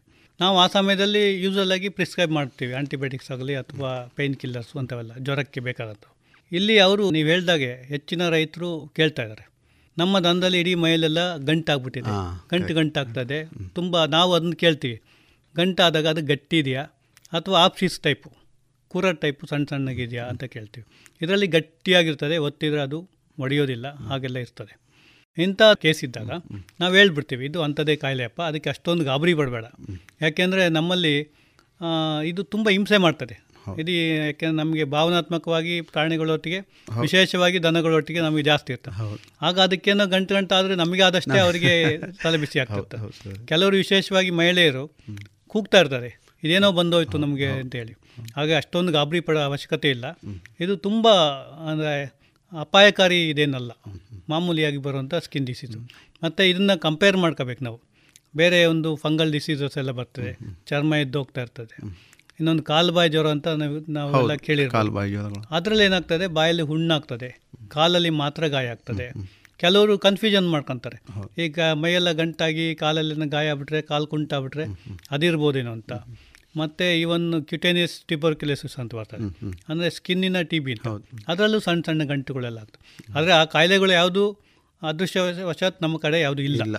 ಹಾಗಾಗಿ ಡೈರೆಕ್ಟ್ ಈಗ ಏನು ಬರ್ತಾ ಇದೆ? ಇದೆಲ್ಲ ಎಲ್ ಎಸ್ ಟಿನೇ ಬರ್ತಾ ಇದೆ ಇದು ಸಾಮಾನ್ಯ ಎಷ್ಟು ದಿವಸದ ಪ್ರೊಸೆಸ್ ಒಂದು ಹಸುವಿಗೆ ಅಟ್ಯಾಕ್ ಆಗಿ ಈ ಚಿಕಿತ್ಸೆಗಳೆಲ್ಲ ಫಲಕಾರಿಯಾಗಿ ಪುನಃ ಚೇತರಿಸಿಕೊಳ್ಳಿಕ್ಕೆ ಎಷ್ಟು ದಿವಸ ಬೇಕು ಸುಮಾರು? ಅದೊಂದು ಸಾಧಾರಣ ಒಂದು ಮೂವತ್ತರಿಂದ ಮೂವತ್ತೈದು ದಿವಸ ಬೇಕು.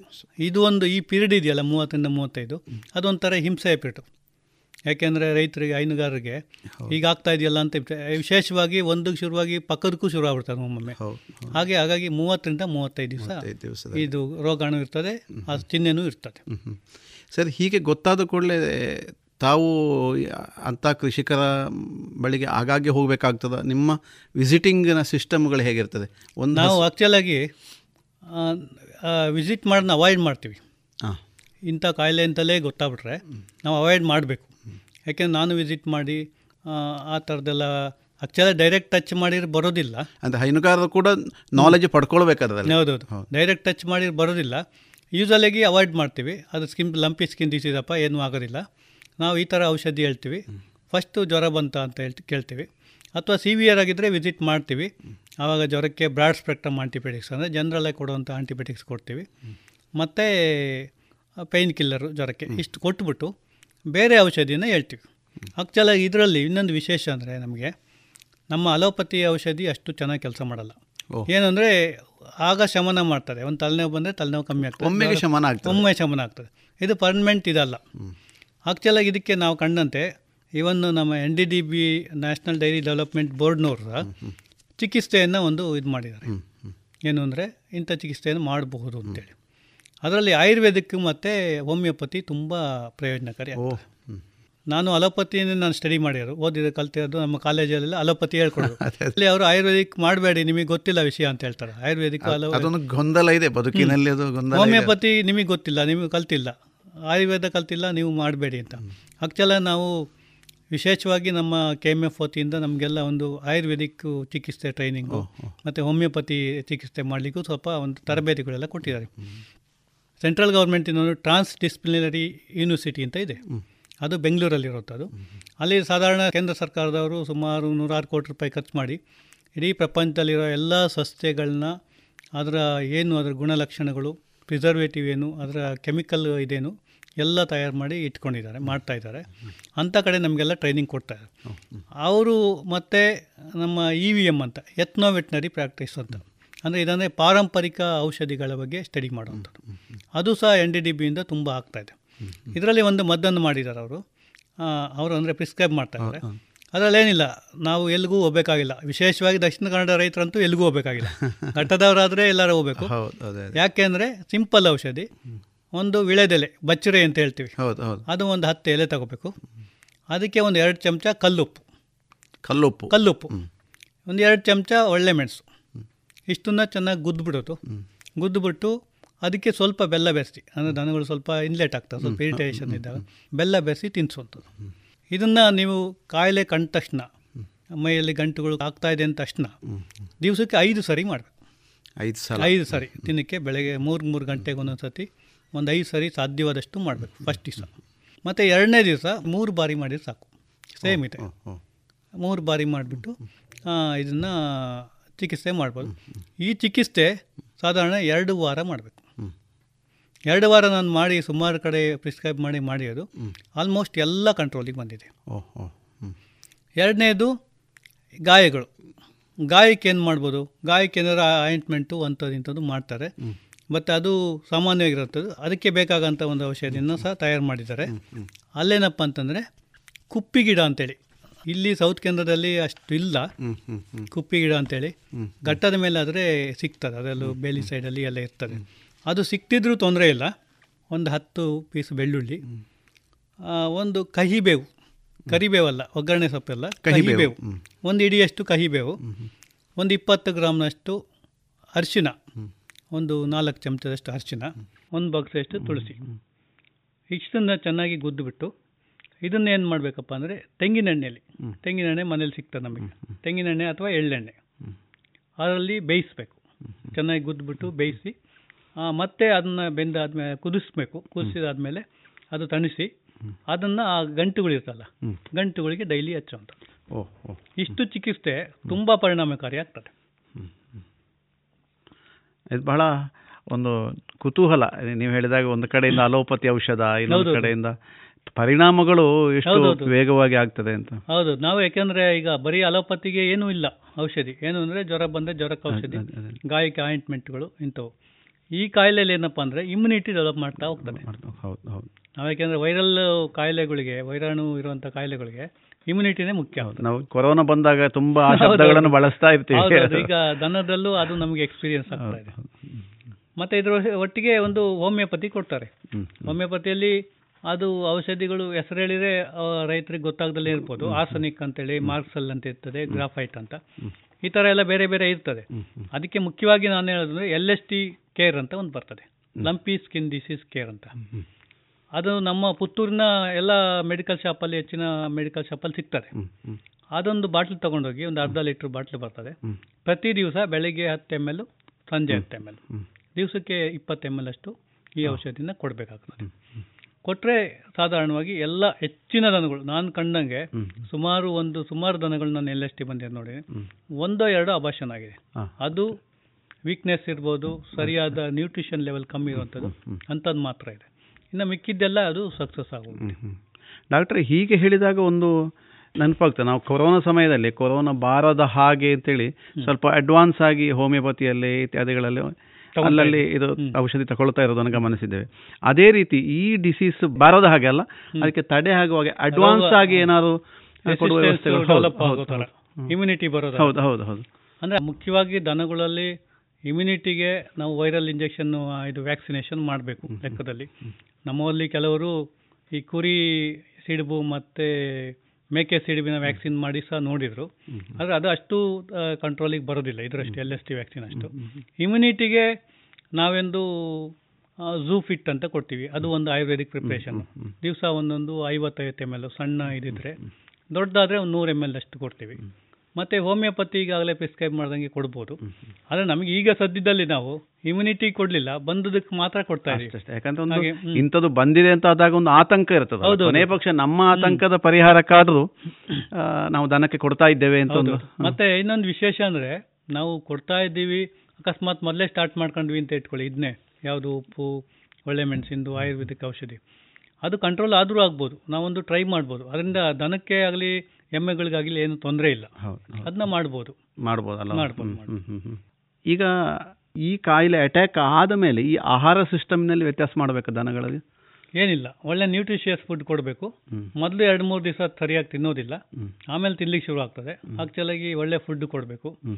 ಕೆಲವು ವೀಕ್ ಆಗಿರೋಂಥ ದನಗಳಿಗೆ ಇ ವಿ ಅನ್ ಅಂತ ವಿಟಮಿನ್ ಇ ಟ್ಯಾಬ್ಲೆಟ್ಸ್ನ ಪ್ರಿಸ್ಕ್ರೈಬ್ ಮಾಡ್ತೀವಿ. ಅಂಥ ಟ್ಯಾಬ್ಲೆಟ್ಸ್ ಕೊಡಬೇಕಾಗ್ತದೆ. ಮತ್ತೆ ಒಳ್ಳೆ ಆಹಾರ ಕೊಡಬೇಕು. ಯಾಕೆಂದ್ರೆ ಆಗ ಶಕ್ತಿ ಬೇಕು ದನಗಳಿಗೆ. ಅಷ್ಟು ಸಾಕು ಬೇರೆ ಬೇಕು. ಡಾಕ್ಟರ್ ಈ ಸುದ್ದಿಗಳನ್ನೆಲ್ಲ ಮಾತಾಡ್ತಾ ಇದ್ದಾಗ ಒಂದಷ್ಟು ಹೈನುಗಾರರನ್ನು ಕೂಡ ಎಜುಕೇಟ್ ಮಾಡುವಂಥ ಕೆಲಸಗಳು ಜೊತೆ ಜೊತೆಯಲ್ಲಿ ಆಗ್ತಾ ಇದೆಯಲ್ವಾ? ಡೆಫಿನೆಟ್ ಆಗಿ ನಾವು ನಾನೀಗಾಗಲೇ ಅಂದರೆ ಎಟ್ನ ವೆಟ್ನರಿ ಪ್ರಾಕ್ಟೀಸ್ ಅಂತ ಹೇಳಿ ನಾನು ನಿಮ್ಗೆ ಹೇಳಿದೆ. ಅದರಲ್ಲೇನಪ್ಪ ಅಂದರೆ ಪಾರಂಪರಿಕ ಔಷಧಿಗಳನ್ನ ನಾವು ಜನಗಳಿಗೆ ಪರಿಚಯ ಮಾಡಿಸೋದು. ಹೆಚ್ಚಿನ ರೈತರು ಅವರೇ ನಮಗೆ ಸುಮಾರು ಔಷಧಿಗಳು ಹೇಳ್ತಾರೆ. ಹಳ್ಳಿಯ ಯಾಕೆಂದ್ರೆ ಹಳ್ಳಿಯ ಔಷಧಿಗಳನ್ನ- ಔಷಧಿಗಳನ್ನ ಅವರೇ ಹೇಳ್ತಾರೆ. ಅದು ನಮಗೆ ಖುಷಿ ಆಗ್ತದೆ. ನಾವು ಅಂದರೆ ನಾವು ಕಲಿತು ಏನೋ ಒಂದು ಅಲೋಪತಿಕ್ ಟೈಪ್ ಟ್ರೀಟ್ಮೆಂಟ್ ಮಾಡ್ತಾ ಇದ್ದಾರೆ ಅವರು ಅವರು ಒಂದು ಅವರ ಅನುಭವ. ಅದೇ ಹಳ್ಳಿ ಔಷಧ ಅಂದಾಗ ಗುಟ್ಟು ಅಂತ ಹೇಳುವಂಥದ್ದು ಬಹುತೇಕ. ಅದು- ಕೆಲವರು ಅದನ್ನೆಲ್ಲ ಮೀರಿ ಹೇಳ್ತಾರೆ ಕೆಲವರು. ಕೆಲವರು ಮೀರಿ ಹೇಳ್ತಾರೆ. ಮೊದಲು ನಾವು ತುಂಬ ಕಷ್ಟಪಟ್ಟಿವಿ ಯಾಕೆಂದರೆ ನಮ್ಮ ಮಿಲ್ಕ್ ಯೂನಿಯನ್ ಒಂದು ಧ್ಯೇಯ ಇರೋದೇನೆಂದರೆ ನಾವು ಮುಖ್ಯವಾಗಿ ಆಂಟಿಬಯೋಟಿಕ್ಸು ಇವನ್ನೆಲ್ಲ ಯೂಸ್ ಮಾಡೋದು ಬೇಡ ಅಂತ. ಯಾಕೆಂದರೆ ದನಗಳಲ್ಲಿ ಯೂಸ್ ಮಾಡಿದರೆ ಮತ್ತೆ ಅದು ಮಿಲ್ಕಲ್ಲಿ ಸ್ವಲ್ಪ ದಿವಸ ಬರ್ತದೆ. ಮಿಲ್ಕಲ್ಲಿ ಬಂದರೆ ಜನಗಳಿಗೂ ಇದಾಗ್ತದೆ ಸಮಸ್ಯೆ ಆಗ್ತದೆ ಅಂತ. ಮತ್ತು ಟೋಟಲಿ ಇಮ್ಯುನಿಟಿನ ನಾವು ಈ ರೀತಿಯೇ ಡೆವಲಪ್ ಮಾಡಬೇಕು ಅಂತೇಳಿ ಎತ್ನ ವೆಟ್ನರಿ ಪ್ರಾಕ್ಟೀಸ್ ಅಂತೇಳಿ ಎನ್ ಡಿ ಡಿ ಬಿ ಅವರು ಒಂದು ಕಾರ್ಯಕ್ರಮವನ್ನೇ ಮಾಡಿದ್ದಾರೆ. ಅದರಲ್ಲಿ ನಮ್ಮ ಒಕ್ಕೂಟವು ಭಾಗವಹಿಸ್ತಾ ಇದೆ. ಇದರಲ್ಲಿ ಏನಪ್ಪ ಮಾಡ್ತೀವಿ ಅಂತಂದ್ರೆ ನಾವು ಈಗ ವಿಷಯ ಒಂದು ಸ್ವಲ್ಪ ಚೇಂಜ್ ಆಗ್ತದೆ ಒಟ್ಟಿಗೆ ಮತ್ತೆ ಮಾಡುವ. ಅದೇನಪ್ಪ ಅಂದ್ರೆ ಕೆಚ್ಚಲ ಬಾವು ನಾವು ಮಾತಾಡ್ತಾ ಕೆಚ್ಚಲು ಬಾವು ವಿಷಯಕ್ಕೆ ನಾವು ಮುಖ್ಯವಾಗಿ ಹೈನುಗಾರಿಕೆ ಅಂದ್ರೆ ಹಾಲೇ ಮುಖ್ಯ ಅಲ್ಲ. ಕೆಚ್ಚಲು ಹಾಲು ಇಷ್ಟೇ ನಮಗೆ ಕಾನ್ಸಂಟ್ರೇಷನ್ ಹಾಲು ಜಾಸ್ತಿ ಬರಬೇಕು ಒಳ್ಳೆ ಗುಣಮಟ್ಟ ಬರಬೇಕು ಅಂತ ನಾವು ಬಯಸುವಂಥದ್ದು. ಯಾರು ಗ್ರಾಹಕರಿಗೆ ಒಳ್ಳೆ ಗುಣಮಟ್ಟದ ಹಾಲು ಕೊಡಬೇಕು ಅಂತಲೂ ನಮ್ಮ ಸಂಸ್ಥೆ ಇರ್ಬೋದು ಯಾವುದೇ ಒಂದು ಡೈರಿ ಫಾರ್ಮ್ನವರು ಚಿಂತನೆ ಮಾಡುವಂಥದ್ದು. ನಾವು ಅದಕ್ಕೆ ಏನು ಮಾಡ್ತಾ ಇದ್ದೀವಿ ಅಂತಂದರೆ ನಮ್ಮಲ್ಲಿ ಸಾಧಾರಣ ಒಂದು ಅರವತ್ತೈದು ಸಾವಿರ ಜನ ಹಾಲು ಹಾಕ್ತಾರೆ ಇಡೀ ದಕ್ಷಿಣ ಕನ್ನಡ ಇದರಲ್ಲ ನಾವು ಒಂದು ಪೈಲಟ್ ಪ್ರಾಜೆಕ್ಟ್ ಥರ ಪುತ್ತೂರು ಮತ್ತು ಸುಳ್ಯ ತಾಲೂಕಿನ ಒಂದು ಐವತ್ತು ಸೊಸೈಟಿಯಲ್ಲಿ ನಾವೇನು ಮಾಡ್ತೀವಿ ಅಂದರೆ ಕ್ಯಾಲಿಫೋರ್ನಿಯಾ ಮ್ಯಾಸ್ಟ್ರೇಟಿಸ್ ಟೆಸ್ಟ್ ಅಂತ ಮಾಡ್ತೀವಿ. ಪ್ರತಿ ಮೂರು ತಿಂಗಳಿಗೆ ಒಂದು ಸತಿ ಹಾಲು ಹಾಕೋ ಎಲ್ಲ ರೈತರ ಹಾಲನ್ನು ಒಮ್ಮೆ ಚೆಕ್ ಮಾಡ್ತೀವಿ. ಓ ಓ ಓ. ಅದು ನಮ್ಮ ಇವ್ರು ಮಾಡ್ತಾರೆ. ಯಾರು ನಮ್ಮ ಸೊಸೈಟಿಯವರು ಮಾಡ್ತಾರೆ. ನಾವು ಸಹ ಹೋಗಿ ಮಾಡ್ತೀವಿ. ಅದರಲ್ಲಿ ಏನು ಮಾಡ್ತೀವಿ ಅಂದ್ರೆ ಹಾಲನ್ನ ಒಂದು ಸಣ್ಣ ಒಂದು ಕೆಮಿಕಲ್ ಟೆಸ್ಟು. ಇದರಲ್ಲಿ ಕೆಚ್ಚಲ್ ಬಾವಿನ ಅಂಶ ಇದೆಯಾ? ಕೆಚ್ಚಲ್ ಬಾವು ಬಂದಿರೋ ದನದಿಂದ ಏನಾದ್ರು ತಂದಿದಾರ ತಂದಿದ್ರೆ ಅದರಲ್ಲಿ ಗೊತ್ತಾಗ್ತದೆ. ಅಥವಾ ಅಗೋಚರ ಕೆಚ್ಚಲು ಬಾವು ಅಂತೇಳಿ. ಸಬ್ ಕ್ಲಿನಿಕಲ್ ಮ್ಯಾಸ್ಟೈಟಿಸ್ ಅಂದ್ರೆ ನಮಗ ಗಮನಕ್ಕೆ ಬರ್ದಲೇ ಇರುವಂತ ಕೆಚ್ಚಲು ಬಾವು. ಈ ಕೆಚ್ಚಲು ಬಾವಿನಲ್ಲಿ ಏನಾಗ್ತದಪ್ಪ ಅಂದ್ರೆ ರೈತರಿಗೂ ತುಂಬಾ ನಷ್ಟ ಆಗ್ತಾ ಇರ್ತದೆ. ಅದನ್ನ ಅವರು ಗಮನಿಸಕ್ಕೆ ಬರಲ್ಲ. ಪದೇ ಪದೇ ಹಾಲು ಕಮ್ಮಿ ಆಗ್ತಾ ಇದೆ. ನಮ್ಮದು ಹತ್ತು ಹನ್ನೆರಡು ಲೀಟ್ರ್ ಕೊಡೋದನ್ನಕ್ಕೆ ಎಂಟು ಲೀಟ್ರ್ ಬಂತು ಏಳು ಲೀಟ್ರ್ ಬಂತು ಕಮ್ಮಿ ಆಗ್ತಾ ಇದೆ ಅಂತ ಒಂದು ಕಡೆಯಿಂದ. ಇನ್ನೊಂದು ಕಡೆಯಿಂದ ಹಾಲಿನ ಗುಣಮಟ್ಟ ಬರ್ತಾ ಇರಲ್ಲ. ಇದಕ್ಕೆಲ್ಲ ಕಂಟ್ರೋಲ್ ಮಾಡಲಿಕ್ಕೆ ಒಂದು ಸಿ ಎಂ ಟಿ ಟೆಸ್ಟ್ ಅಂತ ಪ್ರತಿ ಮೂರು ತಿಂಗಳು ಒಂದು ಸತಿ ಮಾಡ್ತೀವಿ. ಮತ್ತು ಅದೇ ಟೆಸ್ಟ್ ಮಾಡಿದ ಹಾಲಿನ ಅದೇ ಒಂದು ರೈತರುಗಳು ಅಂದರೆ ನಾವು ಇಡೀ ಸೊಸೈಟಿಯಲ್ಲಿ ಬರೋ ಬಲ್ಕ್ ಸ್ಯಾಂಪಲ್ ತಗೊಂತೀವಿ ಆಗ. ಆಕ್ಚುಲಾಗಿ ಹಾಲಿನಲ್ಲಿ ಲೈವ್ ಸೆಲ್ಸ್ ಬರ್ತದೆ. ಸೊಮ್ಯಾಟಿಕ್ ಸೆಲ್ಸ್ ಅಂತೇಳಿ ಅದೊಂದು ಇಮ್ಯೂನ್ ಇಮ್ಯೂನ್ ಸೆಲ್ಸ್ ಅದರಲ್ಲಿ ಅದು ಬರ್ತದೆ. ಅದರ ಪ್ರಮಾಣ ಎಲ್ಲದರಲ್ಲೂ ಇರ್ತದೆ ಕಮ್ಮಿ ಇರಬೇಕು ಅಂತ ಲೆಕ್ಕ. ಅದು ಎಷ್ಟಿದೆ ಅಂತೇಳಿ ನೋಡ್ಕೊತೀವಿ. ಮತ್ತು ಇನ್ನು ಮುಂದಕ್ಕೆ ಹೋಗಿ ನಾವು ಅಕಸ್ಮಾತ್ ಎಚ್ ಎಲ್ ಬಾವು ಬಂದಿದ್ದಾಗ ನಾವೊಂದು ಇಡೀ ಮೂರ್ನಾಲ್ಕು ತಿಂಗಳಿಗೆ ಒಂದು ಸತಿ ಇಡೀ ನಮ್ಮ ಪುತ್ತೂರು ತಾಲೂಕಲ್ಲಿ ಒಂದು ಇಪ್ಪತ್ತೈದು ಸ್ಯಾಂಪಲ್ನ ನಾವು ಎನ್ ಡಿ ಡಿ ಬಿ ಲ್ಯಾಬಿಗೆ ಕಳಿಸ್ತೀವಿ. ಲ್ಯಾಬಲ್ಲಿ ಯಾವ ಕ್ರಿಮಿಗಳಿಂದ ಬಂದಿದೆ ಇದು ಯಾವ ಔಷಧಿಗೆ ರೆಸ್ಪಾಂಡ್ ಮಾಡ್ತಾರೆ ಅಂತ ಒಂದು ಅವರಿಂದ ಒಂದು ಪರೀಕ್ಷೆ ಮಾಡಿ ತೊಗೊತೀವಿ. ಮೂರನೇದು ಅಂಶ ಅಂದರೆ ಬೇರೆ ಅಫ್ಲೋಟಾಕ್ಸಿನ್ಸ್ ಇರ್ಬೋದು ಇನ್ನೊಂದು ಇರ್ಬೋದು ಇದನ್ನೆಲ್ಲ ನಾವು ಹಾಲಲ್ಲಿ ಇದೆಯಾ ಅಂತೇಳಿ ನೋಡ್ಕೊತೀವಿ. ಅಂದರೆ ಇದೊಂದು ಪೈಲಟ್ ಪ್ರಾಜೆಕ್ಟ್. ಇದ್ರ ಜೊತೆಗೆ ಇದು ಯಾಕೆ ಹೇಳ್ದಪ್ಪ ಅಂದರೆ ಇದನ್ನೆಲ್ಲ ಕಂಟ್ರೋಲ್ ಮಾಡಲಿಕ್ಕೆ ನಾವು ಔಷಧಿಗಳು ಅಲೋಪತಿಕ್ ಔಷಧಿಗಳನ್ನ ಕಂಟ್ರೋಲ್ ಮಾಡಬೇಕು. ಆಂಟಿಬಯೋಟಿಕ್ಸ್ನ ಇವನ್ನೆಲ್ಲ ಕಂಟ್ರೋಲ್ ಮಾಡಬೇಕು. ಹಾಗಾಗಿ ನಾವು ಇ ವಿ ಎಂ ಅನ್ನೋದನ್ನ ಪ್ರಚಾರ ಮಾಡ್ತೇವೆ. ನಾವು ಸಾಧಾರಣ ಒಂದು ಇಪ್ಪತ್ತು ಪ್ರಮುಖ ಕಾಯಿಲೆಗಳಿಗೆ ಒಂದು ಮನೆ ಮದ್ದನ್ನು ಮಾಡೋದು ಹೇಗೆ ಅಂತೇಳಿ ಒಂದು ಬುಕ್ ಮಾಡಿದ್ದೀವಿ ಓ. ದಾಖಲಾತಿ ಆಗಿದೆ. ದಾಖಲಾತಿ ಆಗಿದೆ ಪ್ರಿಂಟೆಡ್ ಬುಕ್ ಇದೆ. ಆ- ಆ ಬುಕ್ಕನ್ನು ನಾವು ಈಗ ಹಾಲಿನ ಸೊಸೈಟಿಗಳಲ್ಲಿ ಹೋಗ್ತಾ ಇದ್ದಾಗ ವಿಶೇಷವಾಗಿ ನಾವು ಕ್ಯಾಂಪ್ ಅಂತ ಮಾಡ್ತೀವಿ. ಆ ದಿವಸ ಒಂದು ಇಪ್ಪತ್ತು ಇಪ್ಪತ್ತೈದು ಜನ ಆಸಕ್ತ ರೈತರನ್ನ ಹೈನುಗಾರನ ಕೂಡಿಸಿ ಆ ಪ್ರತಿ ಕಾಯಿಲೆ ಹೀಗೆ ಈ ಕಾಯಿಲೆಗೆ ಇಂಥ ಮದ್ದು. ನೀವು ಈ ಮದ್ದನ್ನು ಮನೆಯಲ್ಲೇ ಮಾಡಿ ಅಂತೇಳಿ ಅವರಿಗೆ ಆ ಪುಸ್ತಕವನ್ನು ಕೊಟ್ಟು ಮಾಡ್ತಾ ಇದ್ವಿ. ಅದು ಈಗ ಸ್ಟಾರ್ಟ್ ಮಾಡಿದ್ದಷ್ಟೇ. ಅದನ್ನು ಅವೇರ್ನೆಸ್ ಆಗ್ತದೆ ಅವೇರ್ನೆಸ್ ಮಾಡ್ತಾ.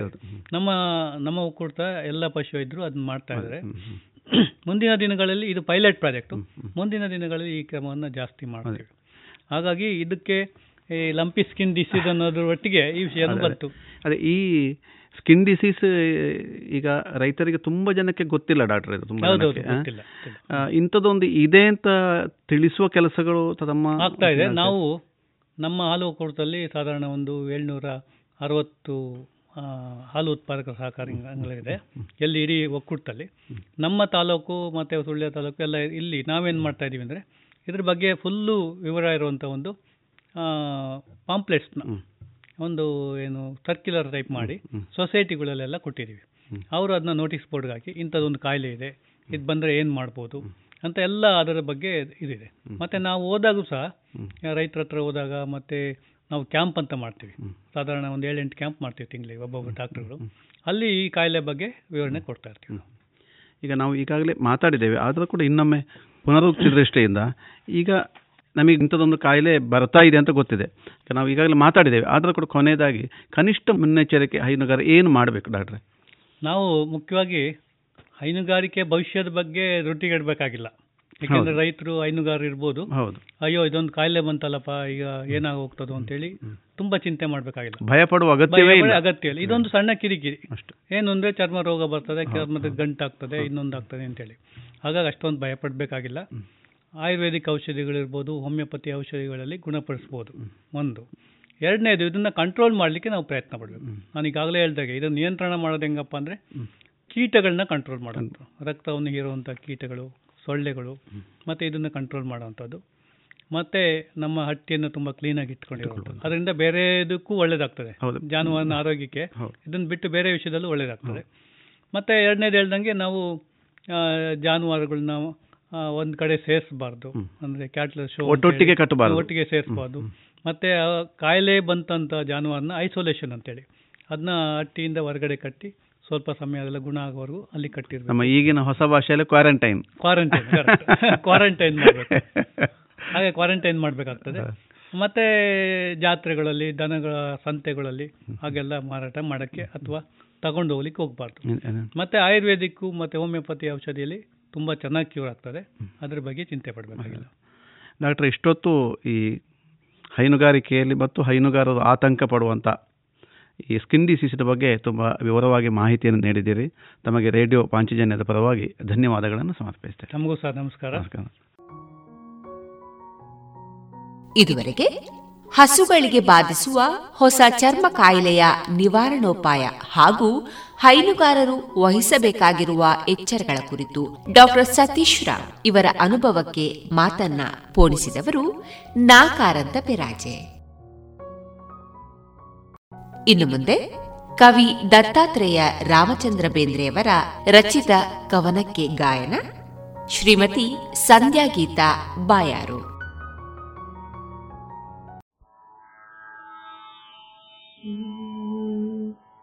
ो मो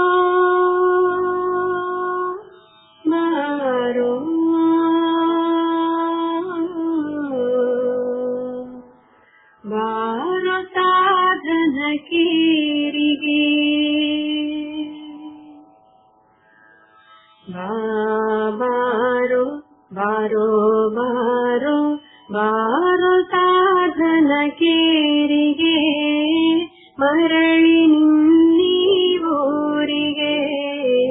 ಮರಳಿ ನಿನ್ನೀವೂರಿಗೆ. ಬಾ, ಬಾರೋ ಬಾರೋ ಬಾರೋ ಬಾರೋ ಸಾಧನ ಕೇರಿಗೆ ಮರಳಿ ನಿನ್ನೀವೂರಿಗೆ. ಮರಳಿ ನಿನ್ನೀವೂರಿಗೆ.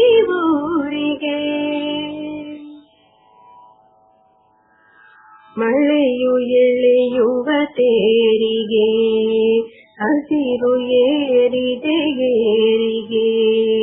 ಹಸಿರು ಸೇರಿದೆ ಊರಿಗೆ. ಹಸಿರು ಚಾಚಿದೆ ದಾರಿಗೆ.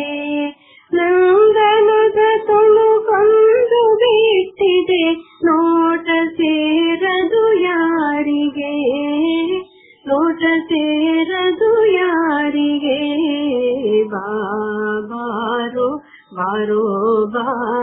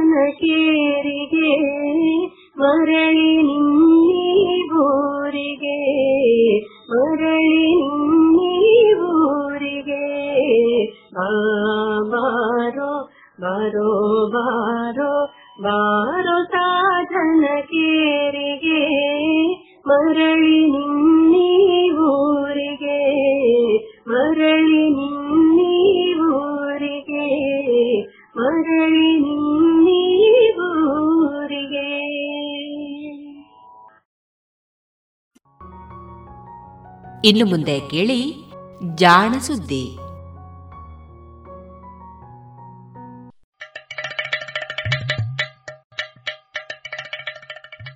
ಕೇಳು ಕೇಳು ಕೇಳು ಜಾಣ ಜಾಣ ಸುದ್ದಿಯ ಕೇಳು ಕೇಳು ಕೇಳು ಜಾಣ.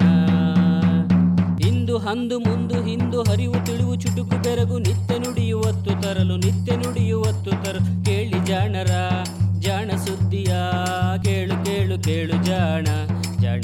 ಸುದ್ದಿಯ ಕೇಳು ಕೇಳು ಕೇಳು ಜಾಣ. ಜಾಣ ಜಾಣೆಯರು.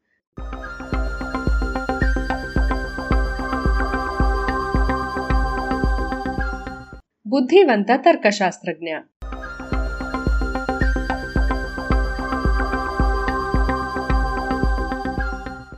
ಅಶಿಕ್ಷಿತ ಮಗುವಿನ ಬುದ್ಧಿ ಬೆಳೆಯಬೇಕಾದರೆ ಅದು ಶಿಸ್ತು ಮತ್ತು ಮುನ್ನುಗ್ಗುವುದನ್ನು ಕಲಿಯಬೇಕು. ಯಂತ್ರವನ್ನೇ ಆಗಲಿ ಮಿದುಳನ್ನೇ ಆಗಲಿ ಸಾರ್ವತ್ರಿಕ ಯಂತ್ರವನ್ನಾಗಿ ಮಾಡಲು ಅತ್ಯಂತ ಉತ್ಕೃಷ್ಟವಾದ ಶಿಸ್ತು ಬೇಕಾಗುತ್ತದೆ. ಆದರೆ ಬುದ್ಧಿವಂತಿಕೆ ಬೆಳೆಯಲು ಶಿಸ್ತು ಮಾತ್ರ ಇದ್ದರೆ ಸಾಲದು. ಅದರೊಟ್ಟಿಗೆ ಬೇಕಾಗುವ ಇನ್ನೂ ಒಂದು ಸಂಗತಿಯನ್ನೇ ನಾವು ಮುನ್ನುಗ್ಗುವಿಕೆ ಅಥವಾ ಉದ್ಯಮಶೀಲತೆ ಎನ್ನುತ್ತೇವೆ. ಬುದ್ಧಿವಂತಿಕೆಯ ವಿವರಣೆ ಇದು ಎಂದು ಪರಿಗಣಿಸೋಣ. ಇಂಗ್ಲಿಷ್ ಕಾಲುವೆಯ ಇಬ್ಬದಿಯಲ್ಲಿ ಇರುವ ನಾಡುಗಳ ಜನತೆ ವಿಭಿನ್ನ ಭಾಷೆಗಳನ್ನು ಬಳಸುವುದಕ್ಕೆ ಕಾರಣ ಅವರಲ್ಲಿ ಇಂಗ್ಲಿಶು ನುಡಿಯುವ ಮೆದುಳು ಹಾಗೂ ಫ್ರೆಂಚು ನುಡಿಯುವ ಮೆದುಳು ಬೆಳೆದದ್ದು ಕಾರಣವಲ್ಲ. ಬದಲಿಗೆ ಭಾಷೆಯನ್ನು ನಿಯಂತ್ರಿಸುವ ಮಿದುಳಿನ ಭಾಗಗಳಿಗೆ ವಿಭಿನ್ನ ರೀತಿಯ ತರಬೇತಿ, ಶಿಕ್ಷಣ ದೊರಕಿದೆ. ಅಂದ ಮೇಲೆ, ಮೆದುಳಿನಲ್ಲಿ, ಅದರಲ್ಲೂ ಮುಮ್ಮೆದುಳಿನಲ್ಲಿ ಬಹಳಷ್ಟು ಭಾಗದ ಚಟುವಟಿಕೆಗಳು ನಿರ್ದಿಷ್ಟವಾಗಿಲ್ಲ ಎಂದು ನಾವು ಭಾವಿಸಿದ್ದೇವೆ ಅಂತಾಯಿತು. ಮಕ್ಕಳ ಬದುಕಿನಲ್ಲಿ ಈ ಮೆದುಳಿನ ಭಾಗಗಳಿಗೆ ಹೆಚ್ಚಿನ ಪಾತ್ರವಿಲ್ಲ. ಅಂದರೆ, ಅವುಗಳ ಚಟುವಟಿಕೆ ಸುಸಂಘಟಿತವಾಗಿರುವುದಿಲ್ಲ. ಪ್ರೌಢ ಜನರ ಮಿದುಳಿನಲ್ಲಿ ಇದೇ ಭಾಗಗಳ ಚಟುವಟಿಕೆಗಳು ನಿರ್ದಿಷ್ಟವಾದ ಹಾಗೂ ಖಚಿತವಾದ ಫಲವನ್ನು ನೀಡುತ್ತಿವೆ. ಬಾಲ್ಯದಲ್ಲಿ ಯಾವ ರೀತಿಯ ಶಿಕ್ಷಣ ದೊರೆತಿದೆ ಎನ್ನುವುದು ಈ ಫಲವನ್ನು ನಿರ್ಧರಿಸುತ್ತಿದೆ. ಹಾಗಿದ್ದು ವಯಸ್ಕರಲ್ಲಿ ಮಕ್ಕಳಲ್ಲಿ ಕಾಣುವಂತಹ ಯಾದೃಚ್ಛಿಕ ಚಟುವಟಿಕೆಗಳ ಉಳಿಕೆಗಳು ಬಹಳಷ್ಟು ಇರುವುದನ್ನು ಕಾಣಬಹುದು. ಹೀಗೆ ಯಂತ್ರಗಳನ್ನೂ ಸಂಘಟಿತವಾಗಿ ಕೆಲಸ ಮಾಡುವಂತೆ ಮಾಡಿದರೆ ಅವುಗಳನ್ನೂ ಚಿಂತಿಸುವಂತೆ ಮಾಡಬಹುದು ಎಂದು ತರ್ಕಿಸಿ ಆರ್ಟಿಫಿಷಿಯಲ್ ಇಂಟೆಲಿಜೆನ್ಸ್ನಂತಹ ಹೊಸ ತಂತ್ರಜ್ಞಾನಗಳ ಪರಿಕಲ್ಪನೆಯ ಬೀಜವನ್ನು ಬಿತ್ತಿದ ಕಳೆದ ಶತಮಾನದ ಅಮೋಘ ಮೇಧಾವಿ ಚಿಂತಕ, ಗಣಿತಜ್ಞ ಅಲಾನ್ ಟ್ಯೂರಿಂಗ್ ಹೇಳಿದ್ದ. ಇಂದು ಈ ಮಾತು ಸತ್ಯವಾಗಿದೆ. ಟ್ಯೂರಿಂಗ್ ಕಲ್ಪಿಸಿಕೊಂಡ ಹಲವು ತರ್ಕಗಳು ಹಾಗೂ ಗಣಿತ ನಿಯಮಗಳನ್ನು ಬಳಸಿ ಚಿಂತಿಸುವ ಮನುಷ್ಯರ ಚಟುವಟಿಕೆಗಳನ್ನೇ ಅನುಕರಿಸುವ ಯಾಂತ್ರಿಕ ವಿಧಾನಗಳು ಬಂದಿವೆ. ಇಂತಹ ಪ್ರತಿಭಾಶಾಲಿ ಗಣಿತಜ್ಞ, ಗಣಕ ವಿಜ್ಞಾನದಲ್ಲಿ ಹಲವು ಪ್ರಮುಖ ಕೊಡುಗೆಗಳನ್ನು ನೀಡಿದ ಹಾಗೂ ಗುಪ್ತಲಿಪಿಕಾರ ಆಲನ್ ಟ್ಯೂರಿಂಗ್ ಹುಟ್ಟಿದ ದಿನ ಇಂದು, ಜೂನ್ ಇಪ್ಪತ್ಮೂರು. ಆಲಾನ್ ಟ್ಯೂರಿಂಗ್ ಎಂದು ಪ್ರಸಿದ್ಧಿಯಾದ ಗಣಿತಜ್ಞನ ಹೆಸರು ಅಲಾನ್ ಮ್ಯಾಥಿಸನ್ ಟ್ಯೂರಿಂಗ್. ಈತ ಜೂಲಿಯಸ್ ಟ್ಯೂರಿಂಗ್ ಮತ್ತು ಸಾರಾ ಟ್ಯೂರಿಂಗ್ ದಂಪತಿಗಳ ಮಗ. ಸಾವಿರದ ಒಂಬೈನೂರ ಹನ್ನೆರಡನೆಯ ಇಸವಿ ಜೂನ್ ಇಪ್ಪತ್ತ ಮೂರರಂದು ಲಂಡನ್ನಿನಲ್ಲಿ ಜನಿಸಿದ.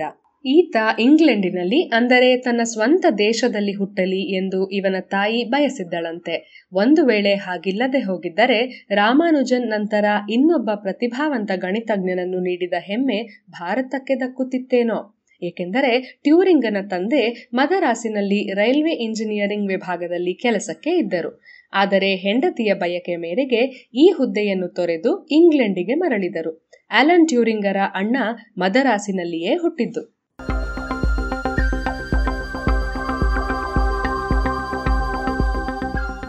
ಬಾಲಕ ಟ್ಯೂರಿಂಗ್ ಎಲ್ಲರಂತೆ ಇರಲಿಲ್ಲ ಎನ್ನುತ್ತಾರೆ ಆತನ ತಾಯಿ. ಈತ ಬಲು ಚುರುಕು. ಸ್ವತಃ ತನ್ನ ಅಗತ್ಯಗಳನ್ನು ತಾನೇ ಪೂರೈಸಿಕೊಳ್ಳುವ ವ್ಯಕ್ತಿತ್ವ ಇತ್ತು. ಯಾರೂ ಈತನಿಗೆ ಕಲಿಸಬೇಕಿರಲಿಲ್ಲ. ಹಾಗೆಯೇ ಇತರರು ಹೇಳಿದ್ದನ್ನೇ ಪಾಲಿಸುವ ಕುರಿ ಬುದ್ಧಿಯೂ ಇರಲಿಲ್ಲ. ಶಾಲೆಯಲ್ಲಿ ಕಲಿತು ಬಂದ ಮೇಲೆ ಮನೆಯಲ್ಲಿ ದೊರಕಿದ ವಸ್ತುಗಳನ್ನೇ ಬಳಸಿಕೊಂಡು ಹೊಸ ಹೊಸ ಪ್ರಯೋಗಗಳನ್ನು ಮಾಡುತ್ತಿದ್ದ. ವಸ್ತುಗಳನ್ನು ವಿನ್ಯಾಸ ಮಾಡುತ್ತಿದ್ದ. ಬಾಲ್ಯದಲ್ಲಿ ತನ್ನ ಗೆಳೆಯನೊಂದಿಗೆ ಈತ ಒಂದು ಆಟ ಆಡುತ್ತಿದ್ದನಂತೆ. ಗುಪ್ತಲಿಪಿಯಲ್ಲಿ ಸಂದೇಶಗಳನ್ನು ಕಳಿಸುತ್ತಿದ್ದನಂತೆ ನಿತ್ಯವೂ ಓದುವ ಪುಸ್ತಕದ ಕೆಲವು ಹಾಳೆಗಳನ್ನು ಆಯ್ದು ಅವುಗಳ ಮೇಲೆ ಇನ್ನೊಂದು ಹಾಳೆಯನ್ನಿಟ್ಟು ಕೆಲವೇ ಕೆಲವು ಪದಗಳು ಕಾಣುವಂತೆ ಹಾಳೆಯಲ್ಲಿ ರಂಧ್ರಗಳನ್ನು ಮಾಡುತ್ತಿದ್ದನಂತೆ. ಹೀಗೆ ಮಾಡಿದ ಹಾಳೆಗಳನ್ನು ಮಿತ್ರರಿಗೆ ಕಳಿಸುತ್ತಿದ್ದನಂತೆ. ಆತ ಆ ಹಾಳೆಯನ್ನು ತನ್ನ ಬಳಿ ಇದ್ದ ಪುಸ್ತಕದ ನಿರ್ದಿಷ್ಟ ಹಾಳೆಗಳ ಮೇಲಿಟ್ಟು ಗುಪ್ತ ಸಂದೇಶವೇನಿರಬಹುದು ಎಂದು ಅರ್ಥ ಮಾಡಿಕೊಳ್ಳುತ್ತಿದ್ದನಂತೆ. ಹೀಗೆ ಇವರಿಬ್ಬರಿಗಷ್ಟೇ ಗೊತ್ತಾಗುವಂತಹ ಮಾತುಕತೆಗಳನ್ನು ನಿರ್ಭಿಡೆಯಿಂದ ನಡೆಸುತ್ತಿದ್ದರು. ಈ ಆಟ ಮುಂದೆ ಈತನ ಜೀವನದ ಪ್ರಮುಖ ಉದ್ಯೋಗವೂ ಆದೀತು ಎಂದು ಯಾರೂ ಊಹಿಸಿರಲಿಲ್ಲವೆನ್ನಿ. ಶಾಲೆಯಲ್ಲಿ ಈತನ ಬಗ್ಗೆ ಶಿಕ್ಷಕರು ಹತಾಶರಾಗಿದ್ದರಂತೆ. ವಿಜ್ಞಾನ ಮತ್ತು ಗಣಿತದಲ್ಲಿ ಶಿಕ್ಷಕರು ಏನನ್ನಾದರೂ ಹೇಳುವ ಮುನ್ನವೇ ಅದನ್ನು ಈತ ಅರ್ಥ ಮಾಡಿಕೊಂಡು ಹೇಳಿಬಿಡುತ್ತಿದ್ದ. ಇದನ್ನು ದಾರ್ಷ್ಟ್ಯ ಎಂದು ಕೆಲವರು ಶಿಕ್ಷಕರು ಗಣಿಸಿದ್ದರು. ಇತರರ ಓದಿಗೆ ಅಡ್ಡಿ ಮಾಡುತ್ತಿದ್ದಾನೆ ಎನ್ನುತ್ತಿದ್ದರು. ಜೊತೆಗೆ ಅಂದು ಉನ್ನತ ವ್ಯಾಸಂಗಕ್ಕೆ ಬೇಕಾದ ಪರೀಕ್ಷೆಗಳಲ್ಲಿ ಲ್ಯಾಟಿನ್ ಹಾಗೂ ಇಂಗ್ಲಿಶು ವ್ಯಾಕರಣ ಮುಖ್ಯವಾಗಿರುತ್ತಿತ್ತು. ಈ ಎರಡೂ ವಿಷಯಗಳಲ್ಲಿಯೂ ಆಲಾನನಿಗೆ ಅನಾಸಕ್ತಿ ಇತ್ತು. ಹೀಗಾಗಿ ಇವನನ್ನು ಅನಂತರ ಬೇರೊಂದು ಶಾಲೆಗೆ ಈತನ ತಾಯಿ ಸೇರಿಸಬೇಕಾಯಿತು. ಶಾಲೆಯ ವಿದ್ಯಾಭ್ಯಾಸದ ನಂತರ ಆಲಾನ್ ಕೇಂಬ್ರಿಡ್ಜ್ನಲ್ಲಿ ಗಣಿತ ವ್ಯಾಸಂಗ ಮಾಡಲು ಸೇರಿದ. ರಾಮಾನುಜನ್ನರಿಗೆ ಆಸರೆಯಾಗಿದ್ದ ಪ್ರೊಫೆಸರ್ ಹಾರ್ಡಿ ಗಣಕಯಂತ್ರಗಳನ್ನು ರೂಪಿಸಿದ ಪೌಲ್ ನ್ಯೂಮನ್ ಹಾಗೂ ತರ್ಕ ತತ್ವವಿಜ್ಞಾನಿ ಗಣಿತಜ್ಞ ಬರ್ಟ್ರಾನ್ ರಸೆಲ್ರಂತಹ ಪ್ರತಿಭಾಶಾಲಿಗಳ ನೆರಳಿನಲ್ಲಿ ಗಣಿತಾಭ್ಯಾಸ ಕೈಗೊಂಡ. ಇವನಿಗಿನ್ನೂ ಇಪ್ಪತ್ತ್ಮೂರು ವಯಸ್ಸಾಗಿರುವಾಗಲೇ ಅಂದು ಪರಿಹರಿಸಲಾಗದ ಸಮಸ್ಯೆ ಎಂದುಕೊಂಡಿದ್ದಂತಹ ಗಣಿತ ಸಮಸ್ಯೆಯೊಂದಕ್ಕೆ ತರ್ಕಬದ್ಧವಾಗಿ ಉತ್ತರವನ್ನು ಒದಗಿಸಿದ್ದ. ಈ ಪ್ರಬಂಧ ಗಣಿತ ಪ್ರಪಂಚದಲ್ಲಿ ಈತನ ಹೆಸರನ್ನು ಅಜರಾಮರವಾಗಿಸಿದೆ. ಗಣಕಗಳನ್ನು ನಿಗದಿತ ನಿರ್ದೇಶಗಳನ್ನಷ್ಟೇ ಪಾಲಿಸುವಂತೆ ಮಾಡುವ ಬದಲಿಗೆ ಸಂದರ್ಭಕ್ಕೆ ತಕ್ಕಂತೆ ನಿರ್ದೇಶಗಳನ್ನು ಸ್ವತಃ ಮಾರ್ಪಡಿಸಿಕೊಳ್ಳುವಂತೆ ಮಾಡಬಹುದೋ ಎನ್ನುವ ಕುತೂಹಲವೇ ಚತುರ ತಂತ್ರಜ್ಞಾನಕ್ಕೆ ಅಥವಾ ಆರ್ಟಿಫಿಷಿಯಲ್ ಇಂಟೆಲಿಜೆನ್ಸ್ ತಂತ್ರಜ್ಞಾನಕ್ಕೆ ಮೂಲ. ಈ ತಂತ್ರಜ್ಞಾನದ ಕನಸನ್ನು ಬಿತ್ತಿದ ಪ್ರತಿಭಾವಂತ ಅಲನ್ ಟ್ಯೂರಿಂಗ್. ಯಂತ್ರಗಳನ್ನು ಚಿಂತಿಸುವಂತೆ ಮಾಡಬಹುದೇ ಎನ್ನುವುದನ್ನು ಪರಿಶೀಲಿಸಬೇಕಾದರೆ ಮೊದಲು ಅವುಗಳು ಚದುರಂಗವನ್ನು ಆಡುವಂತೆ ಮಾಡಬೇಕು ಎಂದು ಟ್ಯೂರಿಂಗ್ ಪ್ರತಿಪಾದಿಸಿದ್ದ. ಈ ತರ್ಕವೇ ಮುಂದೆ ಕಂಪ್ಯೂಟರ್ ಚದುರಂಗಕ್ಕೆ ನಾಂದಿ ಹಾಡಿತು ವಿಚಿತ್ರವೆಂದರೆ ಈತನಿಗೆ ಚದುರಂಗದಲ್ಲಿ ಆಸಕ್ತಿ ಚಿಕ್ಕಂದಿನಿಂದಲೇ ಇತ್ತಾದರೂ ಒಳ್ಳೆಯ ಆಟಗಾರನೇನೂ ಆಗಿರಲಿಲ್ಲ. ಗಣಿತಜ್ಞರು ಬಲು ಸುಲಭವಾಗಿ ಚದುರಂಗ ಆಡಬಲ್ಲರು ಎನ್ನುವ ಅಂದಾಜಿದೆ. ಟ್ಯೂರಿಂಗ್ ಇದಕ್ಕೆ ಅಪವಾದವಾಗಿದ್ದ.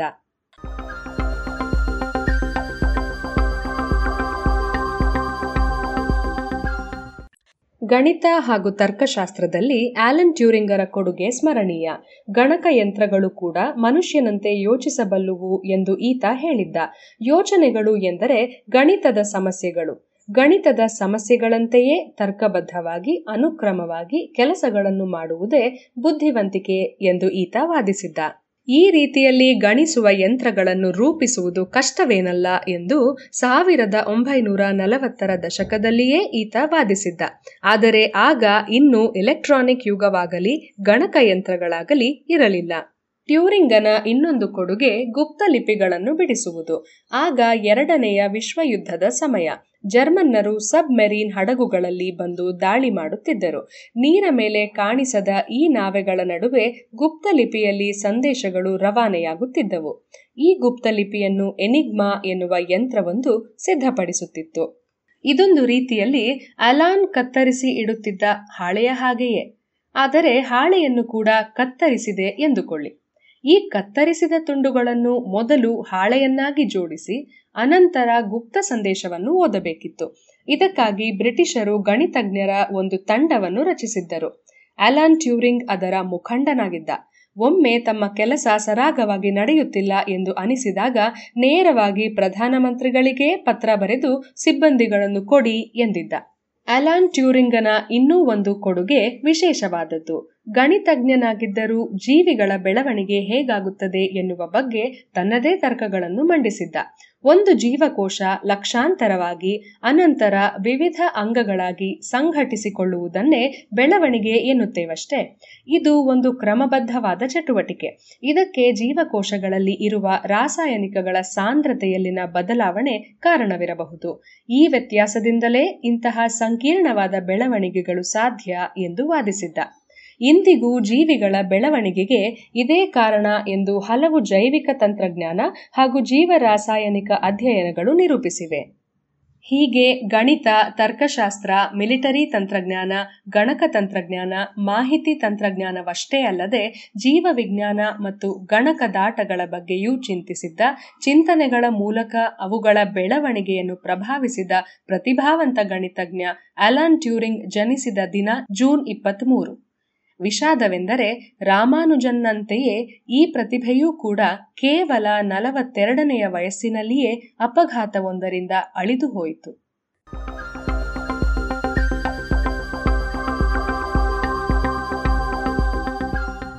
ಇದು ಇಂದಿನ ಜಾಣ ಜಾಣೆಯರು. ರಚನೆ ಕೊಳ್ಳೇಗಾಲ ಶರ್ಮಾ, ಜಾಣಧ್ವನಿ ಕ್ಷಮಾ ವಿ ಭಾನುಪ್ರಕಾಶ್.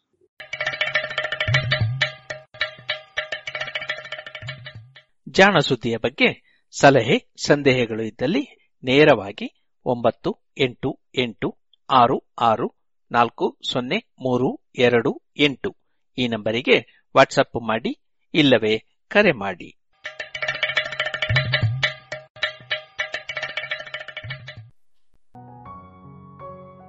ಇದುವರೆಗೆ ಜಾಣ ಸುದ್ದಿ ಕೇಳಿದಿರಿ.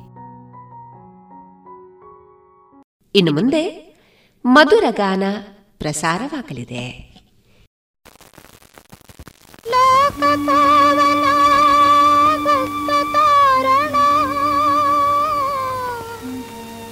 ವಿಶ್ವಕಾರಣ. ಶ್ರೀ ಹರಿ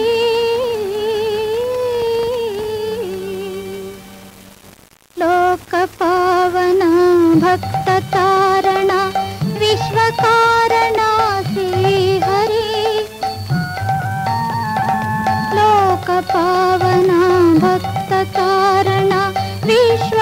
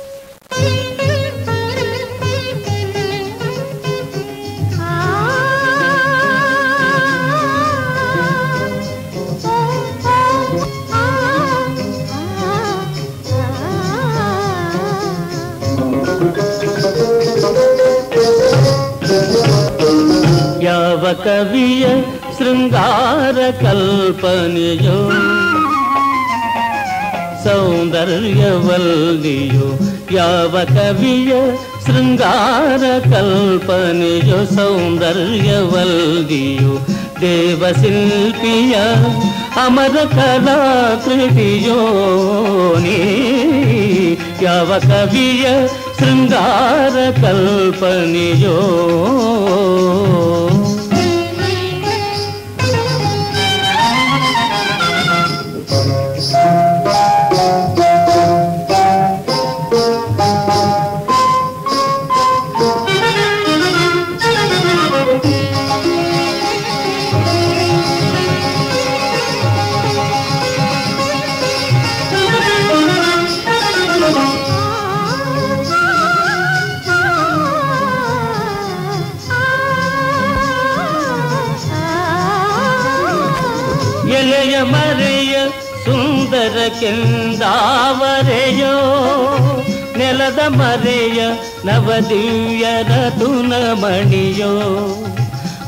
ಮುಗಿಲ ಮರೆಯ ಮಿಂಚಿನ ಭವ್ಯಾಂಗನೆಯೋ ಆ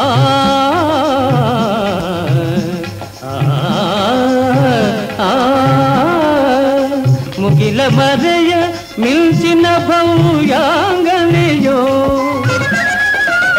ಜಗದ ಚೆಲುವೆ ಹೆಣ್ಣಾಗಿ ಬಂದ ಸಿರಿಯೋ ಜಗದ ಚೆಲುವೆ ಹೆಣ್ಣಾಗಿ ಬಂದ ಸಿರಿಯೋ ಯಾವ ಕವಿಯ ಶೃಂಗಾರ ಕಲ್ಪನೆಯೋ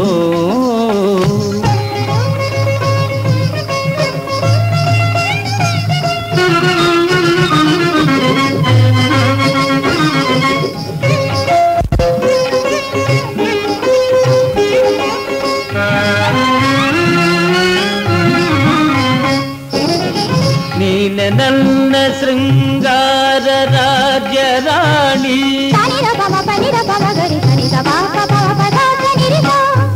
ನೀನೆ ನನ್ನ ಭಾವನೆಯ ಭವ್ಯವಾಣಿ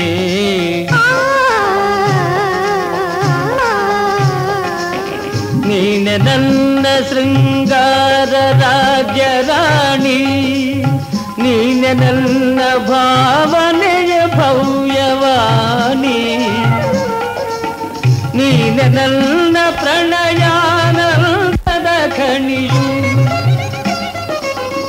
ನೀನೆ ನನ್ನ ಪ್ರೇಮ ಮುದ್ದಿನ ಗಿಣಿಯೂ ಯಾವ ಕವಿಯ ಶೃಂಗಾರ ಕಲ್ಪನೆಯು ಸೌಂದರ್ಯವಲ್ಲಿಯು ದೇವಶಿಲ್ಪಿ ಕಲಾಕೃತಿಯೋ ನೀ ಯಾವ ಕವಿಯ ಶೃಂಗಾರ ಕಲ್ಪನೆಯೋ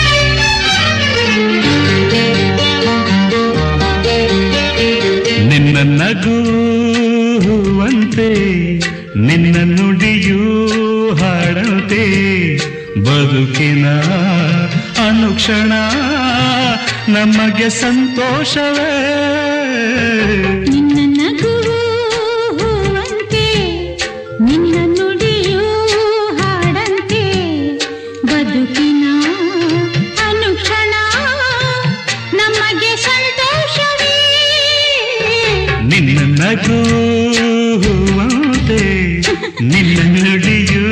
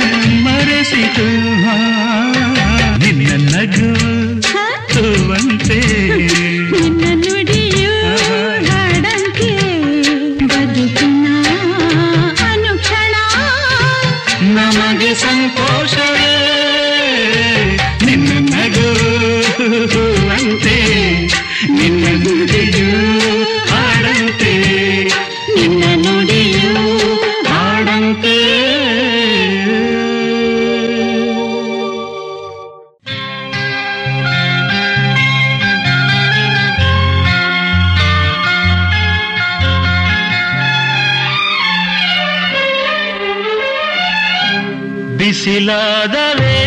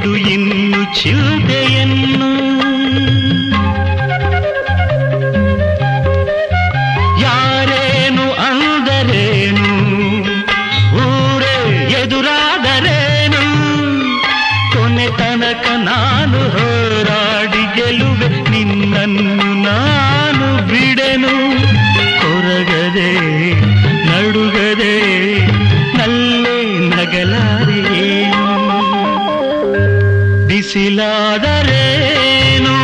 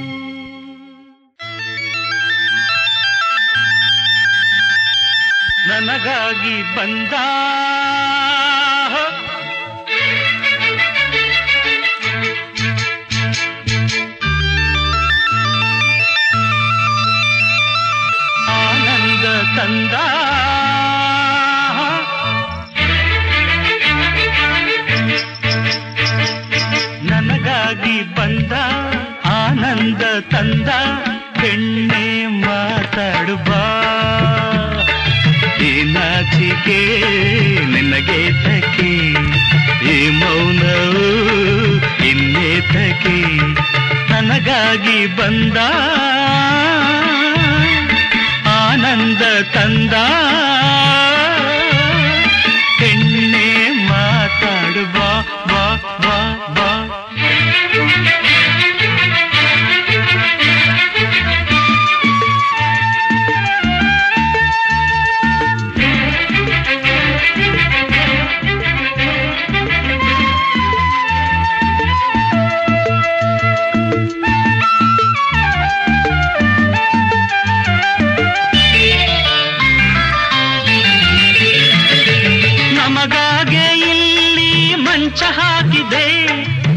ಘಮಿಸೋ ಮಲ್ಲೆ ಹೂವ ಚೆಲ್ಲಿದೆ, ಹಾಲಿದೆ, ಹಣ್ಣಿದೆ, ನಿನ್ನ ಹಸಿವಿಗೆ. ಹೇಳ್ತಾದಿಯೇ ಪ್ರೇಮದಿ, ನಿನ್ನ ಸೇವೆಗೆ. ಮುಗಿಲಿಂದ ಚಂದ್ರ ಇಣುಕಿ ನೋಡಿದ, ತಂಗಾಡಿ ತಂಪು ತಂದು ಚೆಲ್ಲಿದೆ. ಈ ಚಳಿ ಆಡದೆ ತನುಗು ನಡುಗಿದೆ ಪ್ರೀತಿಯ ತೋರುತ್ತ ಅಪ್ಪಿಕೊಳ್ಳದೆ. ಹ, ಬೆಚ್ಚುಗೆ ಹೀಗೇಕೆ ಕೆನ್ನೆಯು ಕೆಂಪೇಕೆ? ತುಟಿಯ ಬಳ್ಳಿ ತುಟಿಗಳನ್ನು ನಾನು ತಂದಾಗ.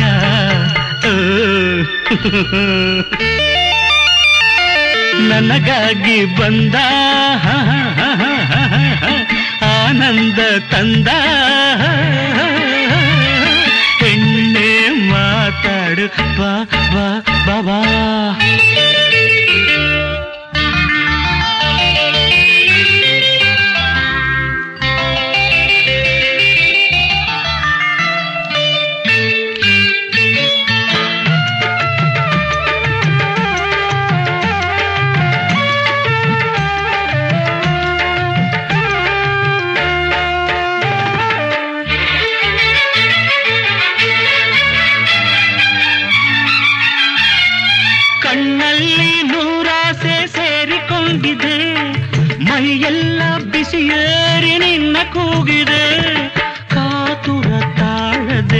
ಮನವು ನೊಂದಿದೆ ಆತುರ ನನ್ನೆದೆ ತುಂಬಿಕೊಂಡಿದೆ ಅನುರಾಗದಾನಂದ ಹೃದಯ ತುಂಬಿದೆ ಮುತ್ತೊಂದು ಬೇಕೆಂದು ತುಟಿಯು ಕೇಳಿದೆ ಜೀವವು ಹುನ್ನೆಲ್ಲದು ಬಯಕೆ ಮುಗಿಯದೆ ಬೇಡುವೆ ಬಾರೆಯ ಬೇಗ ಸನ್ನಿಹಕ್ಕೆ ಅಂದದ ಹೆಣ್ಣೊಂದು ಅರೆಹ ಬಳಿಯಲ್ಲಿ ನಿಂತಾಗ ಕೈಯ ಕಟ್ಟಿ ಕುಳಿತಿರಲು ಕಲ್ಲು ನಾನಲ್ಲ.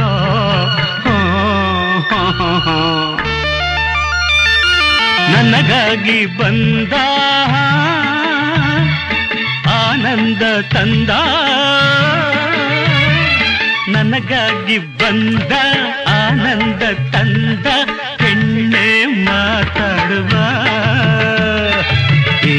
ನಾಚಿಕೆ ನಿನಗೆ ತಗೆ ಈ ಮೌನ ಇನ್ನೇತಕ್ಕೆ ನನಗಾಗಿ ಬಂದ.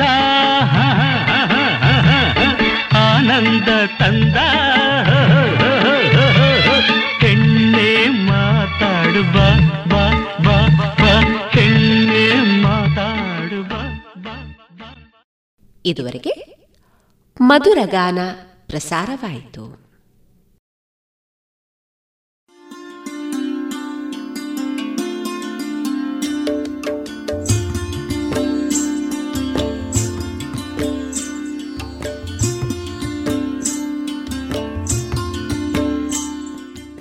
ರೇಡಿಯೋ ಪಾಂಚಜನ್ಯ ಸಮುದಾಯ ಬಾನುಲಿ ಕೇಂದ್ರದಿಂದ ನಿಮ್ಮ ಕಾರ್ಯಕ್ರಮಗಳು ಪ್ರಸಾರವಾಗಬೇಕೆ?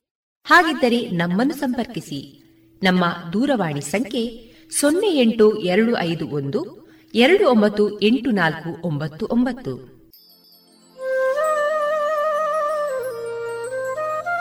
ಗಮನಿಸಿ ಕೇಳುಗರೆ, ನಮ್ಮ ಕಾರ್ಯಕ್ರಮಗಳನ್ನು ವೆಬ್ಸೈಟ್ ಮೂಲಕ ಕೂಡ ಆಲಿಸಬಹುದು. ನಮ್ಮ ವೆಬ್ಸೈಟ್ ವಿಳಾಸ W W W dot radio Panchajanya dot com. ಇಲ್ಲಿ ಆರ್ಕೈವ್ಸ್ನ ಭಾಗಕ್ಕೆ ಹೋಗಿ ಕ್ಲಿಕ್ ಮಾಡಿದರೆ ಹಳೆ ಕಾರ್ಯಕ್ರಮಗಳನ್ನು ಕೂಡ ಆಲಿಸಬಹುದು. ಜೊತೆಗೆ ನಮ್ಮ ಪ್ರಸಾರವನ್ನು ಆಪ್ ಮೂಲಕವೂ ಕೇಳಬಹುದು.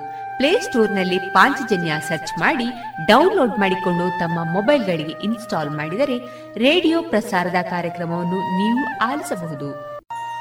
ನಮ್ಮ ಪ್ರಸಾರದ ಬಗೆಗೆ ನಿಮ್ಮ ಅಭಿಪ್ರಾಯಗಳನ್ನು ಹಂಚಿಕೊಳ್ಳಲು ನಮ್ಮ ವಿಳಾಸ ರೇಡಿಯೋ ಪಾಂಚಜನ್ಯ. ತೊಂಬತ್ತು ಬಿಂದು ಎಂಟು ಎಫ್ಎಂ, ಸಮುದಾಯ ಬಾನುಲಿ ಕೇಂದ್ರ, ನೆಹರು ನಗರ, ಪುತ್ತೂರು. ನಮ್ಮ ದೂರವಾಣಿ ಸಂಖ್ಯೆ ಸೊನ್ನೆ ಎಂಟು ಎರಡು ಐದು ಒಂದು ಎರಡು ಒಂಬತ್ತು ಎಂಟು ನಾಲ್ಕು ಒಂಬತ್ತು ಒಂಬತ್ತು. ಇಮೇಲ್ ವಿಳಾಸ radio Panchajanya at Gmail dot com ನಮ್ಮ ವಿಳಾಸ ಮತ್ತೊಮ್ಮೆ ರೇಡಿಯೋ ಪಾಂಚಜನ್ಯ ತೊಂಬತ್ತು ಬಿಂದು ಎಂಟು ಎಫ್ಎಂ, ಸಮುದಾಯ ಬಾನುಲಿ ಕೇಂದ್ರ, ನೆಹರು ನಗರ, ಪುತ್ತೂರು. ನಮ್ಮ ದೂರವಾಣಿ ಸಂಖ್ಯೆ ಸೊನ್ನೆ ಎಂಟು ಎರಡು ಐದು ಒಂದು, ಎರಡು ಒಂಬತ್ತು ಎಂಟು ನಾಲ್ಕು ಒಂಬತ್ತು ಒಂಬತ್ತು.